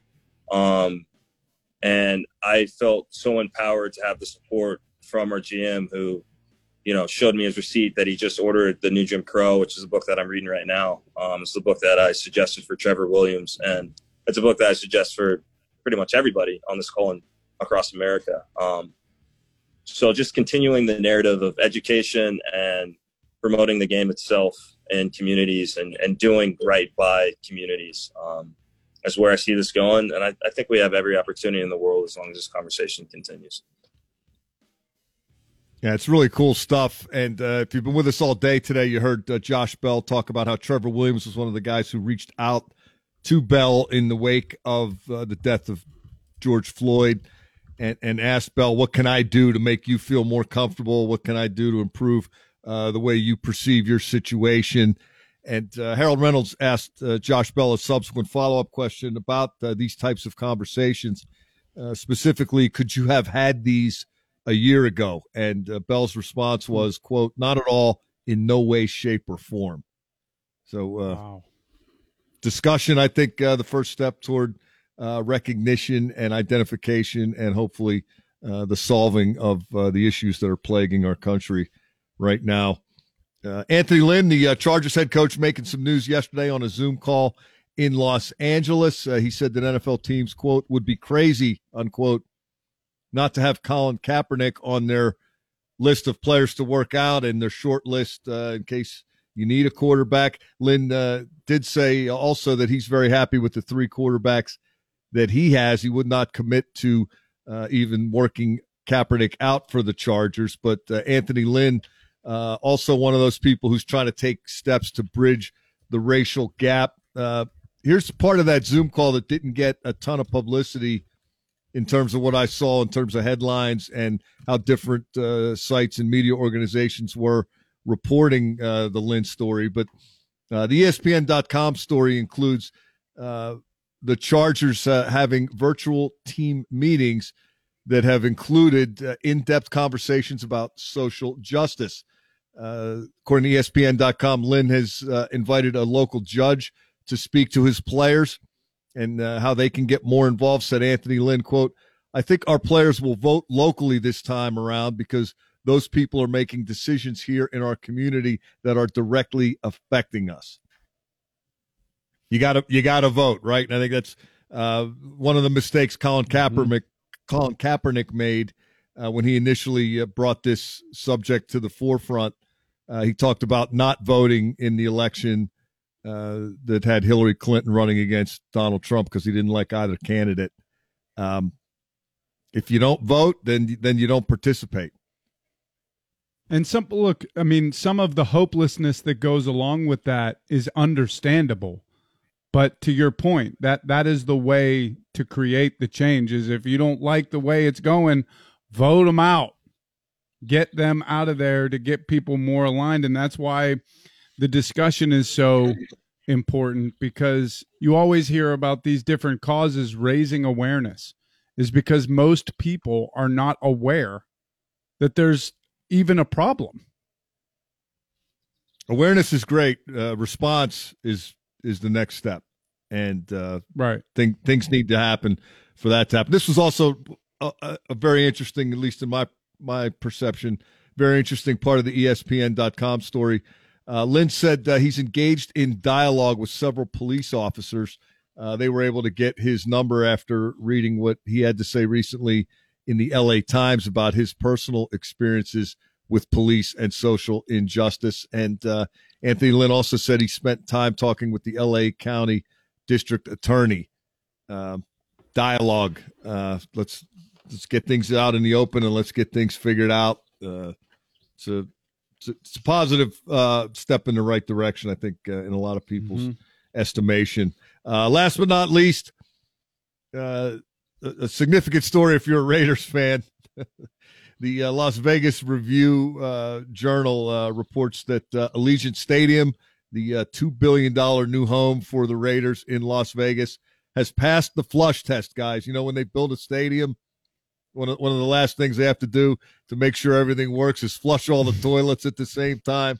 And uh, the yeah. Las Vegas Review Journal uh, detailed a, a, video the Raiders put out. Uh, they had 65,000 fans uh, in the stadium's 297 restrooms, flushing 1,430 uh, toilets and urinals at the same time while the water was running in all the sinks. And apparently it, it worked. So it isn't close to the flush and the waste that's going to happen when the team actually shows up. that's the real flush no co- test. no comment from Jon Gruden on that, but um, I'm sure he's pleased. Very good. Thanks, Mike. When we come back, we'll be joined by PFT commenter. We'll talk to him not only about sports, but his move into the world of acting. So that's He's up next. Actor. It's DVE Morning Show. Morning Show. I have to ask you a question about. Uh, well, I don't know if this is a Doug Loves Movies question, but it's a question that uh, uh about one of the most legendary, sort of possibly apocryphal situations that happened in Hollywood and your role in disseminating the information. Is it true? Yes. You're. Do you know what I'm about to say? Uh huh. You're responsible for everybody knowing that the actor that played Mr. Belvedere sat on his testicles one day during filming and they had to suspend filming for the week because Mr. Belvedere sat on his balls. Yeah, that started out from uh, me telling other comedians. I was roommates at the time with the actor who's playing the, the oldest son in, in the family on Mr. Belvedere. And uh, like you said, he uh, they suspended. You know, he came home from early, came home from work early one day. I'm just sitting there on the futon watching Judge Judy, and he's like, uh, "Yeah, we had to quit for the day because Mr. Belvedere sat on his balls."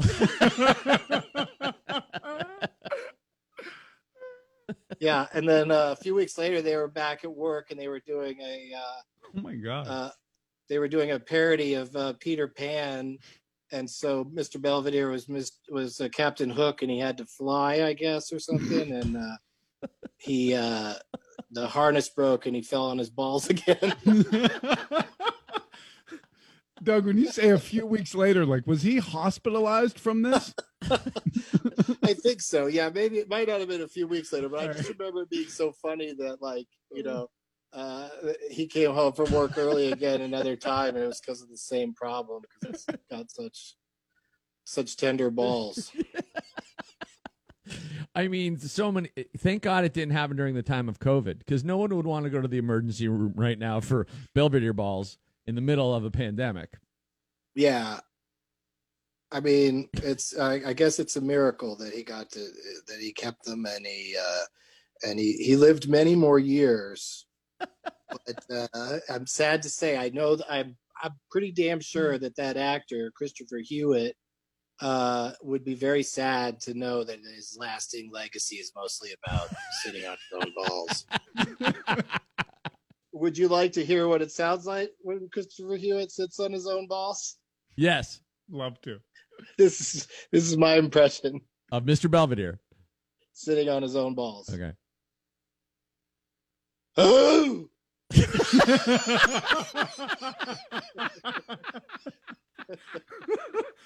Huge gulp in. Pittsburgh. I think Vince Neil's supposed to be around here somewhere. What do you mean? Like, like in the studio? No, no, no. No, he's going to be eating at Ditka's later today. Oh. Mm-hmm. I mean, he seems like a guy that would hang out at Ditka's and know all the waitresses' names. Hey, Carol. Hey, Vince. wonder if he still has his. Fat? Yes. no, he had um, like a bar or something in Vegas. Uh, yeah, I'm, I'm guessing it didn't go well for him. Nothing seems to go very well for that guy outside of Motley Crue. Yeah. And I don't know if he still owns that or sold it, but yeah, he made a boatload of money. Ton of money. I went to the Cabo Wabo. Uh, oh, in... he's going to be at the Meadows on July 6th. Get out of town. Vince Neil? Yep. Is playing the Meadows? Mm-hmm. No, no, no. He's jockeying a horse. Oh. Randy Baumann and the DVE Morning Show. Of course, he's not going to be here in July, but uh, uh, here's the Channel 11 Severe Weather Center. Severe Weather Center 11. It's 66 degrees now at DVE. I'm Val Porter. Allegheny County's COVID 19 case count remains unchanged from yesterday's uh, or the day before's update. However, health officials did announce three new deaths in the county connected to COVID 19 complications. Officials did make note of the fact that this comes after the primary election and those protests started. There were five new cases in Westmoreland County, three in Butler and Fayette, two in Beaver and Washington counties, one in Lawrence County and there was also one death in Butler County. Governor Tom Wolf and Secretary of Health Dr. Rachel Levine are urging residents to remain vigilant while those cases continue to decline around the state. Governor Wolf says the virus isn't gone, but that residents have done an excellent job reopening businesses while practicing social distancing and wearing masks. Not everywhere, however. I was in a convenience hmm. store yesterday. Not one person wearing a mask, customer or worker, and one woman was making food. Oh my God. Did you turn around and walk out? I got I got my Mountain Dew and I left and I wiped it down with uh, my Clorox wipe when I got in the car. yeah, you have to carry around and, like a Lysol uh, sized mace can, like pss, pss. instead of people. mace, it's just filled with disinfectant. Yeah. Pennsylvania and two other states are being recognized by the Centers of Disease Control and Prevention for the successes we've seen in reducing the number of new cases. CDC data shows Pennsylvania, Hawaii, and Montana saw a downward trend in new cases of, of the virus for more than 42 days. So let's keep it up. Cases are spiking, though, in a number of western states and southern cities, and officials are hoping that masks will slow the spread. Over the past few days, Memphis, Tennessee, Montgomery, Alabama, and Fayetteville, Arkansas have made masks mandatory in public. Cities in Arizona, which uh, have confirmed record numbers of cases over the past week now have approval from the governor to require masks in public. And Tulsa County, Oklahoma, where President Trump will hold a rally on Saturday, reported its highest number of new cases on Wednesday. And a top health official in Tulsa says he recommended President Trump's rally be postponed. Speaking yesterday at a briefing, Tulsa Health Department Executive Director Dr. Bruce Dart said he pushed for the postponement until things are safer, but at this point, it is happening, and Tulsa's mayor, G.T. Bynum, is thrilled President Trump is coming to town. Speaking yesterday, Bynum said, It's an honor for the president to visit. He urged people, though, to take precautions against getting coronavirus if they go out this weekend. Tulsa Police Chief Wendell Franklin says the world is watching Tulsa. He claimed the city, though, is ready for what's coming. A statue of African American tennis legend Arthur Ashe has been defaced with the words White Lives Matter in Virginia. According to reports, the base of the monument was tagged with the words and the initials WLM in white spray paint. The Arthur Ashe monument was dedicated in 1996 to honor the Richmond native who in 1963 became the first black player ever selected for the United States Davis Cup team. His statue is one of six on Monument Avenue in Richmond, the other five commemorating Confederate veterans of the Civil War. The Senate is setting aside $900 million for conservation in a new bill called the Great American Outdoors Act. The bill will permanently provide funding to the Land and Conservation Fund to help secure land for trails and parks. They're also putting more than $6 billion towards national park maintenance. That bill is being passed to the House and will be voted on next month. Twitter is introducing voice tweets which I'm not sure oh, what no. I think about this. Users can record up to 140 seconds of audio and post it to their Twitter feed. Twitter employees announced the new feature yesterday. They say it will create a more human experience for listeners and storytellers alike. Voice tweeting is currently limited to certain users, but will roll out to everyone in the coming weeks. What if it's like if you accidentally dial somebody and you're screaming profanities in traffic? And you just tweet this out to everybody. Oh yeah, have you done that yet? Have you done the voice text to somebody by accident because uh, it's sitting right next to the text button? Yes, I I have done that. I have thought that I did it, but I did not. Yeah, I mean it's I've never done it with where it's expletives or anything. It's usually just like fiddling around in my pocket or just it's you know just house noises. But yeah, I don't I don't think that's a good idea. I mean, the only thing that people on Twitter really want, the only feature that they would like to see is an edit button for your tweet because there's nothing worse in the world when you're on Twitter in in the world of Twitter. Let's keep it to Twitter. Then when you craft a tweet, it takes you a half hour, you hit send and then you realize there's a typo. You're like it's ruined. The, oh yeah. The tweet is ruined. delete it and redo it. Yeah. It's the worst. Uh, a new survey by Chapman University looked at how coronavirus is affecting Americans' mental health, relationships, and more. The bad news is we're more stressed and depressed and eating more junk food and exercising less. 61% say they feel more stressed, 60% are more anxious, 45% more depressed. 37% say they're eating more in general because of stress, 41% eat more junk food, and uh, 35% admit they're not exercising as much as they did last year. I gotta say, I'm pretty even keeled on all that stuff. Mm-hmm. I'm a little, I have a, uh, actually have a lot more stress these days, but as far as the eating and the drinking and the exercising, all pretty much the same. I have ramped up both. I am exercising way more, and I am eating for three men. Well, you're home. Well, more. that's what happens. Yeah, and you've got the appetite. That's what happens when you start working out like a madman.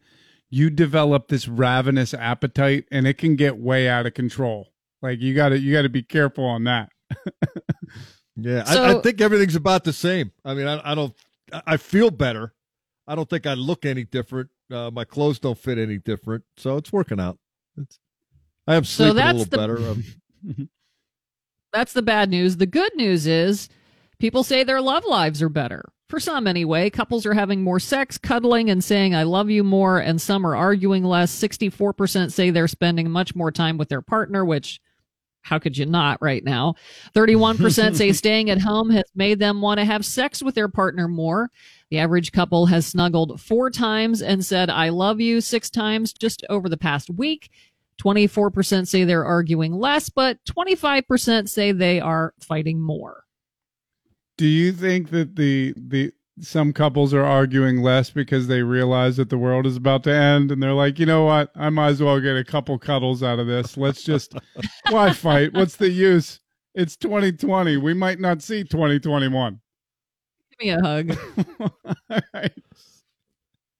In music news, Collective Soul's self titled second album, known as the Blue Album among fans, is getting a deluxe reissue August 7th. The remastered version of the 1995 album will be reissued with six bonus tracks that mix live and acoustic performances, plus the studio cut. Uh, That's All Right, which was previously available only on the Japanese edition of the album. Also on August 7th, Hints, Allegations, and Things Left Unsaid and Collective Soul will both be reissued on vinyl.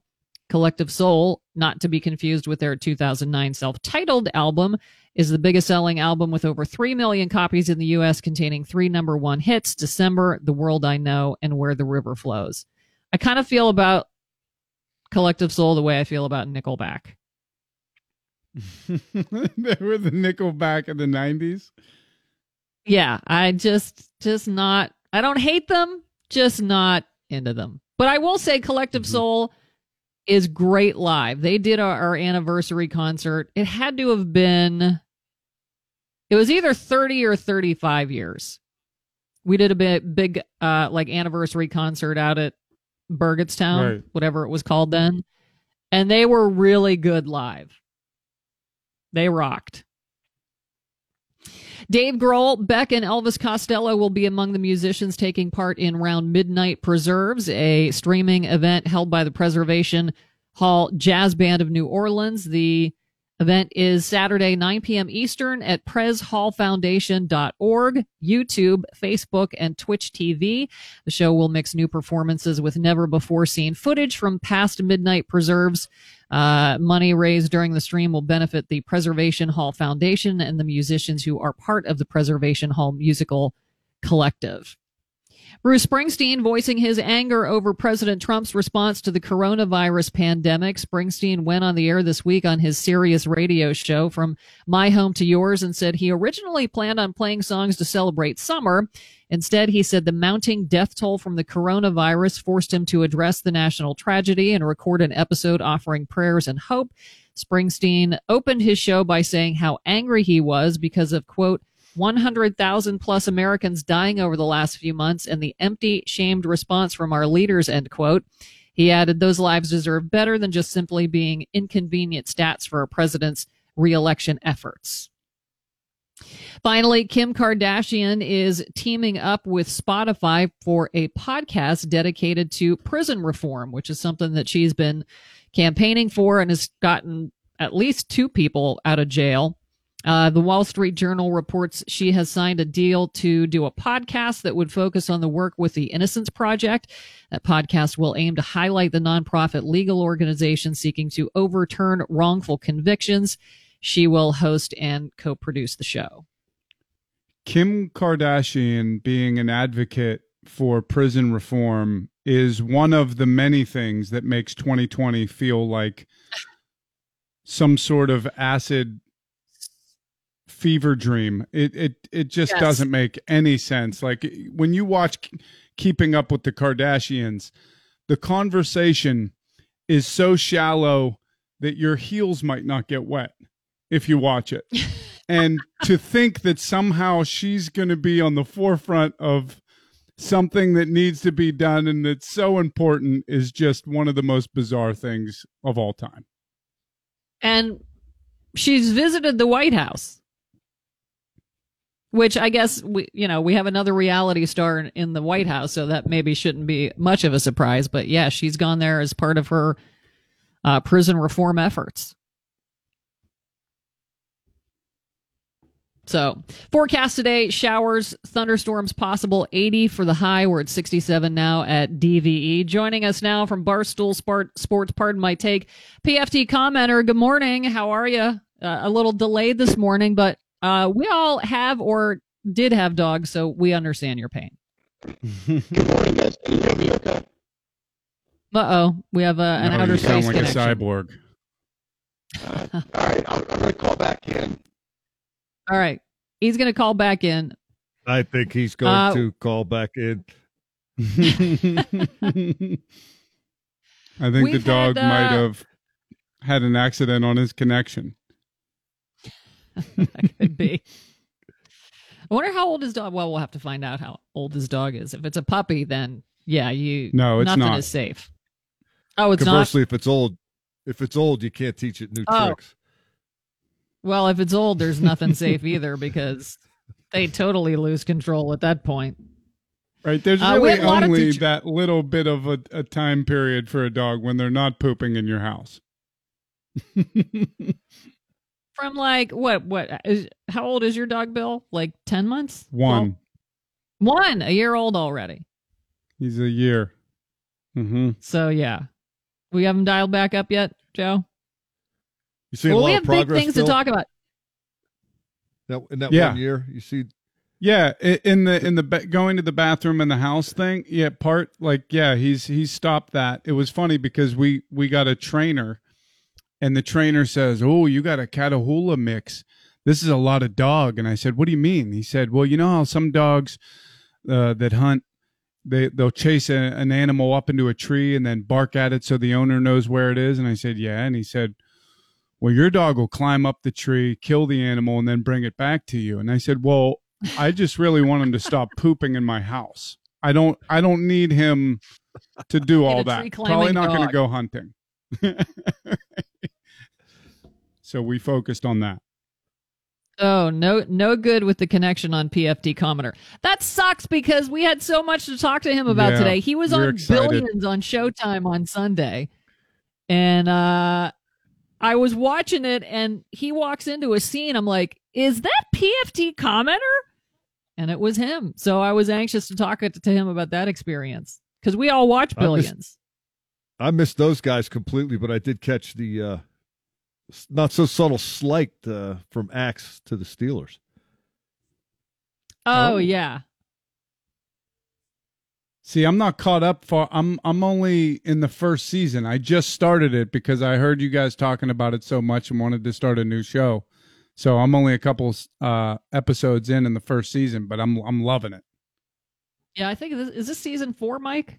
3 or 4? Five, I thought it was five, but I could be wrong. Is it I think five? we have uh, an improved connection here. Yeah, let's uh check it out now.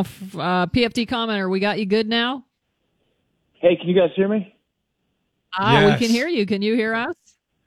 I can hear you guys loud and clear. I'm sorry. t- This morning has been one of those things that just keeps getting worse and worse and worse. But uh, yeah, me and Leroy, we're we're gonna make it through today. Okay. I, I just got woken up by the nice aroma of a sick dog, and that they should make a puppy that smells they should make coffee that smells like a sick dog because I've never jumped out of bed faster than than when I smell that. So, uh, yeah, we're we're Gwyneth, doing okay Gwyneth Paltrow makes a candle, I believe.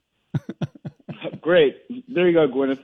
That, yeah, that's that's a, a great business model on her part. I mean, honestly, it probably smells What? better than some of the other candles she makes. What kind of dog do you have? He's an English Mastiff, so when he gets sick, he Oh. gets, he gets sick. He's like 130 That's- pounds. Yeah, That is a lot Yeah. to clean up it is. on a good day. okay. He's actually he's actually the one that broke the news about Rob Gronkowski coming back to the Bucs. He's um he's our insider news hound at Pardon My Take, and somebody slid into his DMs a couple months ago, letting him know that uh, that Gronk was working out with Tom down in Tampa Bay, and that it was actually a real thing, and they were working out the uh, the negotiations between the Bucs and the Patriots at the time. So Leroy tweeted this out from his account, and then sure enough, you know, a couple couple weeks later, it all came to fruition. So that was pretty funny seeing Adam Schefter and Ian Rapoport have to credit my dog on Twitter. Well, the first thing I want to ask you about today is you were on Billions this week on Showtime. I was, I was. There's a lot of How indie buzz that- going around. How did that come about?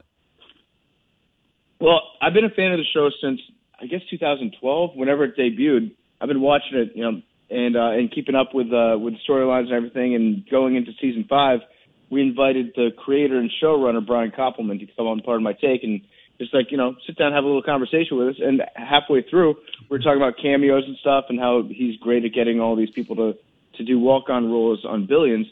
And uh, because I think I'd asked Mark Cuban about it when we interviewed him, and Cuban was talking about what a great guy Brian is and and how he like manages all the cameos and stuff. So I mentioned that to Brian. He's like, "Let's get you on the show."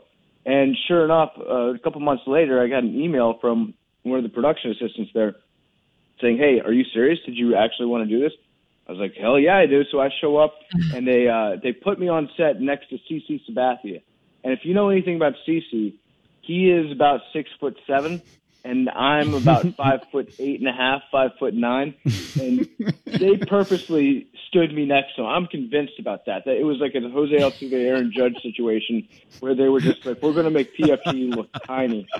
And so, uh, sure enough, not only did they have me next to CC, but they also had me in the background of the shot, which made CC look like he was three feet taller than me. Um, but so it did for a funny visual, and then we decided that we weren't going to tell anybody until it came out, and uh, and have people all kind of surprised at the same time. But that was nice. It was also a nice little ego boost to go backstage there and, and go into the hair and makeup room, and the hair and makeup lady looked at me and she goes, "Is this how you normally look?" And I was like, "Yeah, yeah, this is, this is my normal look." And so so she's like, "Okay, I guess we're just going to go with this." Well, we're all big fans of the show too, so it was it was exciting and fun to see you on there this week. Yeah, people were asking me after I got done with the shoot um, if, if I knew anything about what the uh, what the plot line of season five was going to be, and I was like, I think Bobby's trying to buy a bank because that was really the only piece of dialogue that I heard. So um, I was a little bit ahead ahead of schedule on that one. But there is some there's some Emmy buzz going around. I don't know. Do I get to accept the award with the rest of the cast if it does win an Emmy? I think so. I think so. I'm gonna Yeah. I'm gonna say yes. I'm just going to show up to the awards in a tuxedo and see if they kick me out. That's kind of how I live my life, anyways. With Leroy, I think you should That's right. show Yeah. up with your dog. I'll get Leroy a little bow tie. He'll make a mess on the red carpet. It'll be great. Are you are you guys back uh, in the Barstool building, or are you still doing the podcast and other things remotely? Uh, we are part time back in the building. So um, Barstool looks like it's going to open up right after uh, right after the Fourth of July. We're going to have 25% people there. I don't know what that's going to mean. It's basically just going to be like Dave and whoever is filming Dave that day is back in the office. I'm not, I'm not sure what the exact order of operations is to get us in there, but we go in on Tuesdays, Thursdays, and Sunday nights, but we keep it like a skeleton crew. It's me, Big Cat, Hank, Bubba, and Billy Football. And uh, I don't know if you saw the news, but I swept Hank in ping pong. It was on a live stream. It was kind of a big deal. Uh, just four games to nothing. Just an absolute bloodbath. Hank, there's a lot of talk about him retiring from the sport right now because it was such an embarrassing thing that I did to him. But we, we go in and we do these live streams. We do some of Big Cat's Coach Doug's national championship game tonight I believe it's uh, 9 17. 9:17 p.m. Coach Doug's is nice. playing in the national championship against University of Miami, so we're all going to be in the studio for that, hyping Big Cat up. There might be some confetti, a Gatorade bath afterwards. Definitely bringing in nice. some donuts for him. So it's going to be a good time. Um, other than ping pong, of the four major American sports, which one would you be um, most excited to play? I mean, for me, it's kind of easy. It, it would be the NBA just because of the Disney World um, bubble thing they have going on. What what what is uh, what sport do you think has it best figured out? Uh, yeah, I think I, I, the Disney World thing is going to be hilarious because it's it's going to be like summer camp for a bunch of millionaires that uh, would rather be anywhere else than locked under a, under a bubble with with like the entire rest of the league. But that's going to be funny because uh, they're going to do uh, they're going to steal one of our ideas, which is just turn it into Big Brother meets the NBA and just have cameras on these guys all the time. They'll be able to make a separate show out of it besides just doing the uh, just just broadcasting the games. But I think uh, no honestly, I, I think I think what's that? I said no doubt. There's a the, yeah the cameras are going to be on at all times. Yeah, it's going to be incredible. I, I think uh, if it were me playing, probably college football, just because I'm lazy and uh, there's so many guys on the roster, and whenever one person comes in that tests positive for COVID, they're going to have to shut down all the practices, all the workouts, all the weight room stuff during the week for everybody else until they they disinfect the place. So just from the standpoint of not enjoying hard work, I would rather be a college football player so I can get some time off every now and again. you know, we all want all this stuff back, but uh, are you looking at it differently? Do you think the, the Stanley Cup champion will be a legit Stanley Cup champion? Do you think if baseball plays, you call whoever wins the World Series, or is this just the year of bubble boy tournaments and uh, made for uh, made for TV reality shows on on on the field?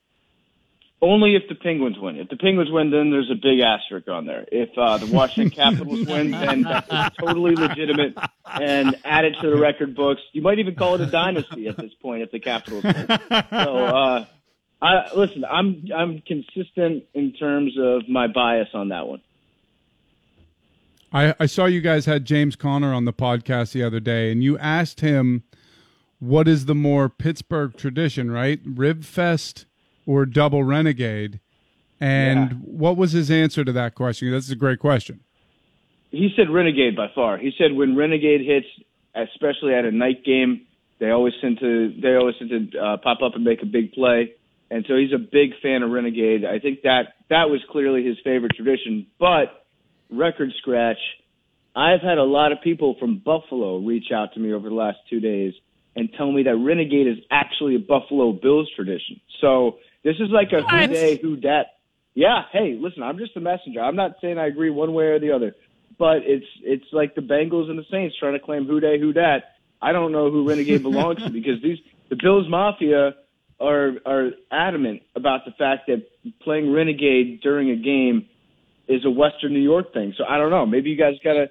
I, do you guys play the Bills this year? Yes, in Buffalo in December. Uh, but really, to to settle this argument, uh, Buffalo plays it but loses. The Steelers play it and they win. So the winner's right to history, and uh, Buffalo who on that one. That's that's not a bad point. I would I would just toss it out there that maybe this winter, uh, the Bills versus versus the Steelers, the winner gets Renegade. The battle for Renegade. Renegade Bowl. Ooh, I like it. Cage I match. like it. Yeah, let's do it. PFT commenter from Pardon My Take on Barstool Sports. Appreciate you joining us this morning. Thanks as always, and uh, check those guys out and uh, follow them on Twitter and all that good stuff. So thanks. Uh, we'll check in with you in a couple of weeks. Yeah, thanks for working with me this morning, guys. I appreciate it. Um, Everyone's going to be okay. No worries. Any of course, man. and we have Stan Savran coming up at 945 and Mike Prisuta up next with a full sports report. It's a DVE. More details. DVE Sports. I'm Mike of for DVE Sports. Uh, let's hear uh, a couple of more times from Josh Bell to close things out today. We have been uh, detailing all morning today Josh Bell's participation in a Major League Baseball Network roundtable entitled Being Black in Baseball and America. That was hosted by Harold Reynolds of the MLB Network. It included Sharon Robinson, the daughter of Jackie Robinson, uh, Marlins pitcher Sterling Sharp, Diamondbacks pitcher Jon Duplantier, and Bell, the first baseman for the Buckos. That uh, has been posted on YouTube and on MLB.com. And uh, Josh Bell had a lot of really uh, compelling things to say uh, throughout the program, including his perception of what he could and couldn't do while growing up. Can't go here, can't go there. You know, don't touch anything that you're not going to buy. You know, yes sir, no sir to police officers.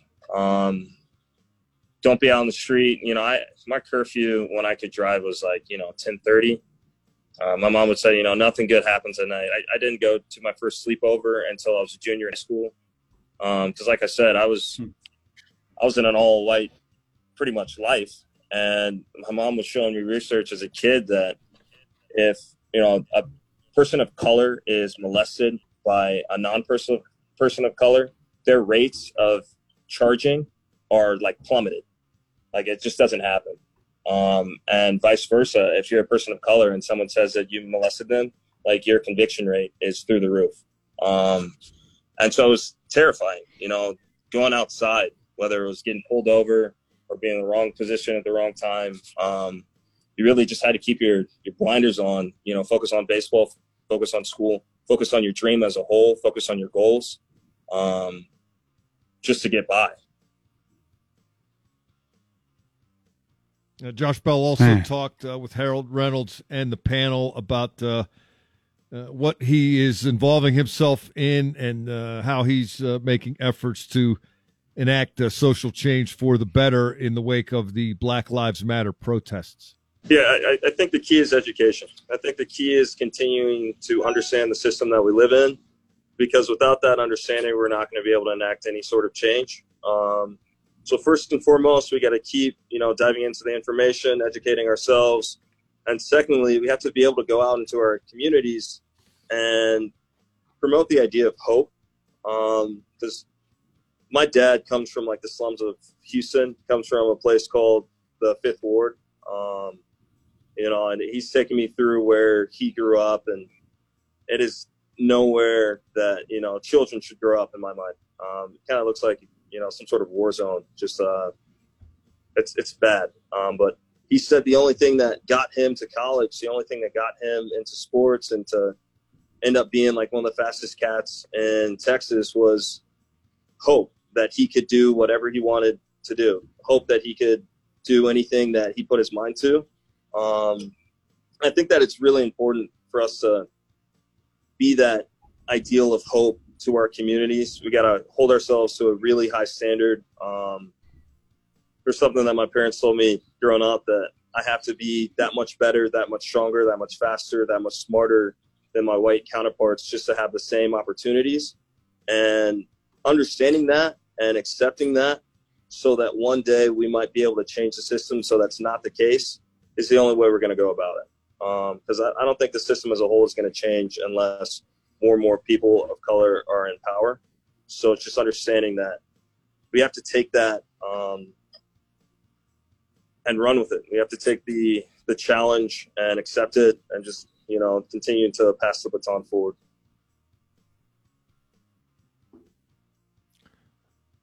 Josh Bell of the Pirates. You know, it, it's um, encouraging to me, and uh, you know, maybe I'm not seeing the whole picture. Maybe I am. But uh, the message of hope uh, seems to be one that a lot of people are expressing. Just in uh, in recent weeks, we've heard uh, from people such as Victor Oladipo uh, of the Pacers when he was on with John Calipari.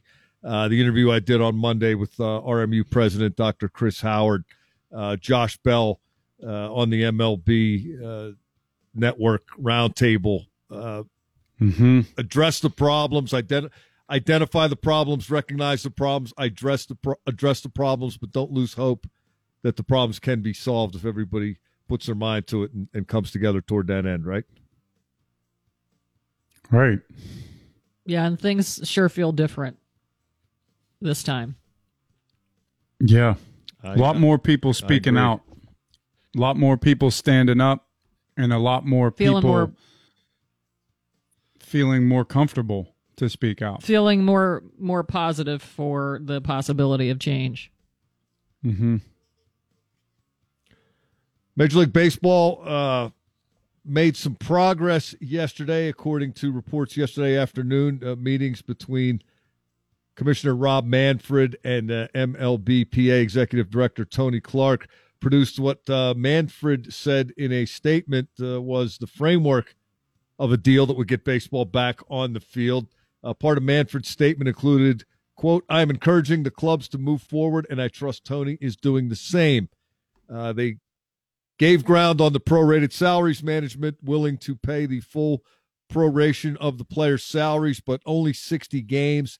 That's uh, reportedly not enough for the Players Association, according to The Athletic and ESPN.com. So we'll see if uh, there's any wiggle room to uh, get some more games in there or if the players uh, can come off of that stance and baseball can get back on the field. It seems like they turned a corner, but sounds like uh, there's still a ways to go uh, before we see any baseball this summer.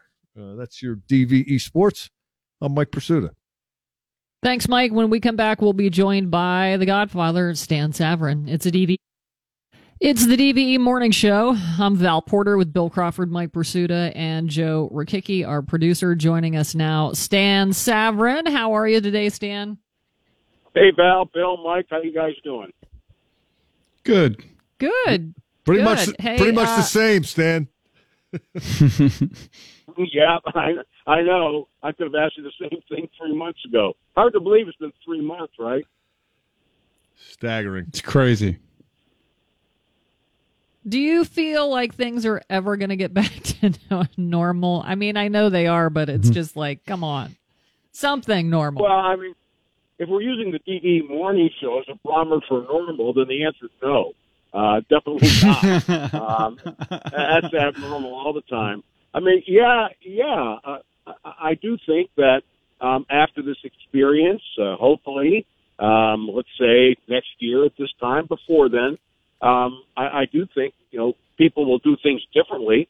Uh, I, I think that people have found different ways uh, in business and their personal life to you know get things done to conduct business, uh, and I think you know sometimes, like they say, necessity is the mother of invention. So uh, I mean, I think maybe you'll see more people working from home. Um, you know, I hope it doesn't cost jobs, but you know, maybe people find out there's a more efficient way to do things. Uh, as far as sports is concerned, um, I, I think that the protocols uh, for health and safety uh, are going to be, you know, a little bit more stringent. Um, I mean, I remember uh, after 9/11, you know, people went nuts. You had to go through, uh, you know, a metal detector. I mean, once upon a time, you didn't have to do that at an airport, and people grumbled, but you get used to it. And like I guess everything or anything else, we'll get used to it. Stan, am, am I thinking uh, too optimistically when I perceive that a corner has been turned into baseball talks, or uh, or do you think they are actually uh, coming down the home stretch in terms of getting back and getting that deal ironed out? I think they are, Mike, and, and the basic reason is uh, is that finally the owners have agreed to play pay them 100% prorated of their salaries. Um, you know what? If they were willing to do this in the first place, I understand that they didn't want to. Um, but I also think that you have to calculate that, balance it against the damage. Uh, I, I really think that, you know, baseball is a sport. I don't want to go so far as to say it was in trouble. Uh, but the health of the sport outside of the TV money they were generating uh, was not good. I mean, they had issues. And I think you have to calculate, you know, squeezing every last dollar, uh, squeezing blood out of a stone to calculate against the damages done. I mean, I realize that the perspective in Pittsburgh is different when it comes to baseball because of the, the Pirates situation and people's thoughts about them. But I also think that there's sort of a rising trend um, of ambivalence toward baseball. Uh, and, and I think, you know, like I said, people adjust. And I think the longer this is going on, uh, yeah, would I like to watch games? Yeah, but you know what? I'm doing okay without them. And I'll do okay without them if they don't come back this year. And I, I, really think that they run the risk of that happening. Uh, so if they were willing to do that in the first place, you know, it's kind of like you know bargaining with a car salesman. With all due respect, and apologies to car salesman, he goes high, you go low, and eventually, you know, after you know hours of painstaking uh, agony, you reach a price. And if they were willing to do that, not they go there almost immediately, I mean, I really think they could have saved themselves a lot of aggravation if they done it more quickly. Uh, I think that that was the big sticking point. I mean, there are other issues, how many games they play. Obviously, the more games they play on a prorated salary, the more money they're going to make. Uh, they say right now 60. I would imagine that'll go up. Uh, but the, they've reached agreement on the premise of prorated salary 100%. And, and that was the sticking point. Stan, finally, the the commissioner and the owners are getting some bad PR. But I, I, was curious why you think the players always end up with the egg on their face. They are millionaires, which is you know not it's not like they're uh, living check to check, but they always end up taking the brunt from from the fan base and i'm just curious why why you think that is when they have a very finite amount of time that they're able to make money and the owners are able to make bi- millions and billions of dollars over the course of their whole lifetime of ownership.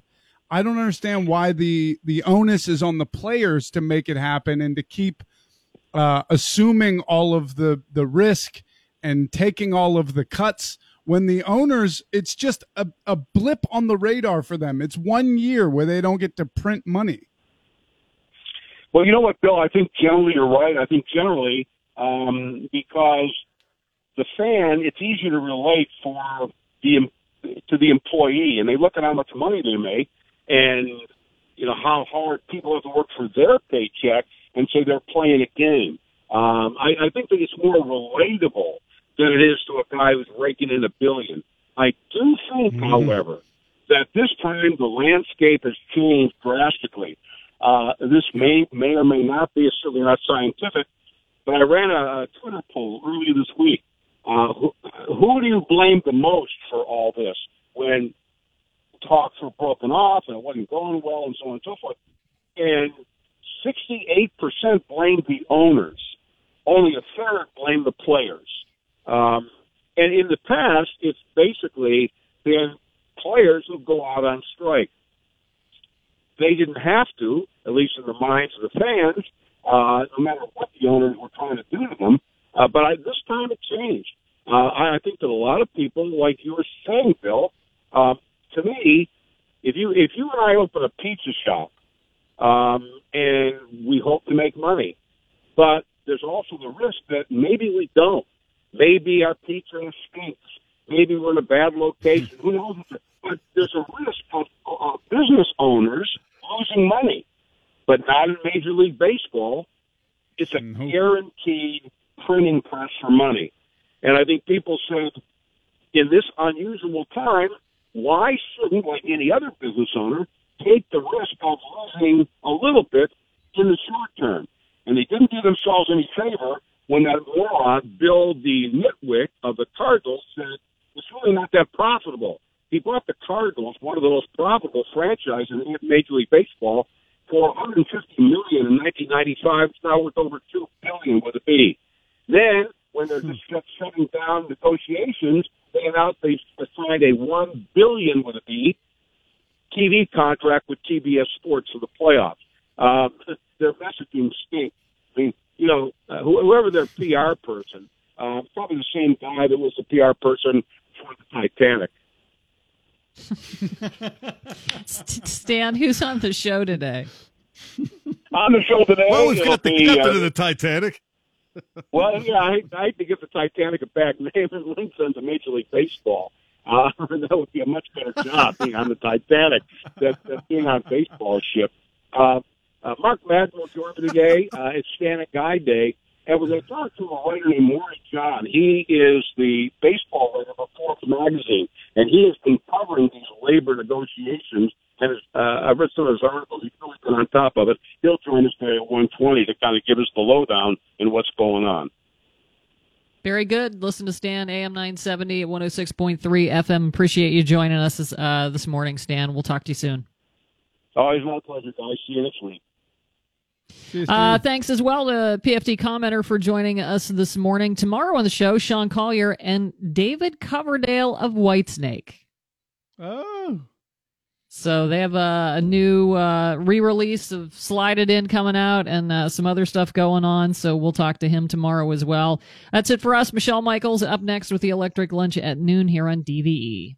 I'm finished. You stay classy, Pittsburgh. Don't touch your face. I got him tight, Pittsburgh all day, baby. For now, you guys call me Ronald. Would you not eat my pants? Ronald. Ah! Oh, you always say ah at the end of the ride.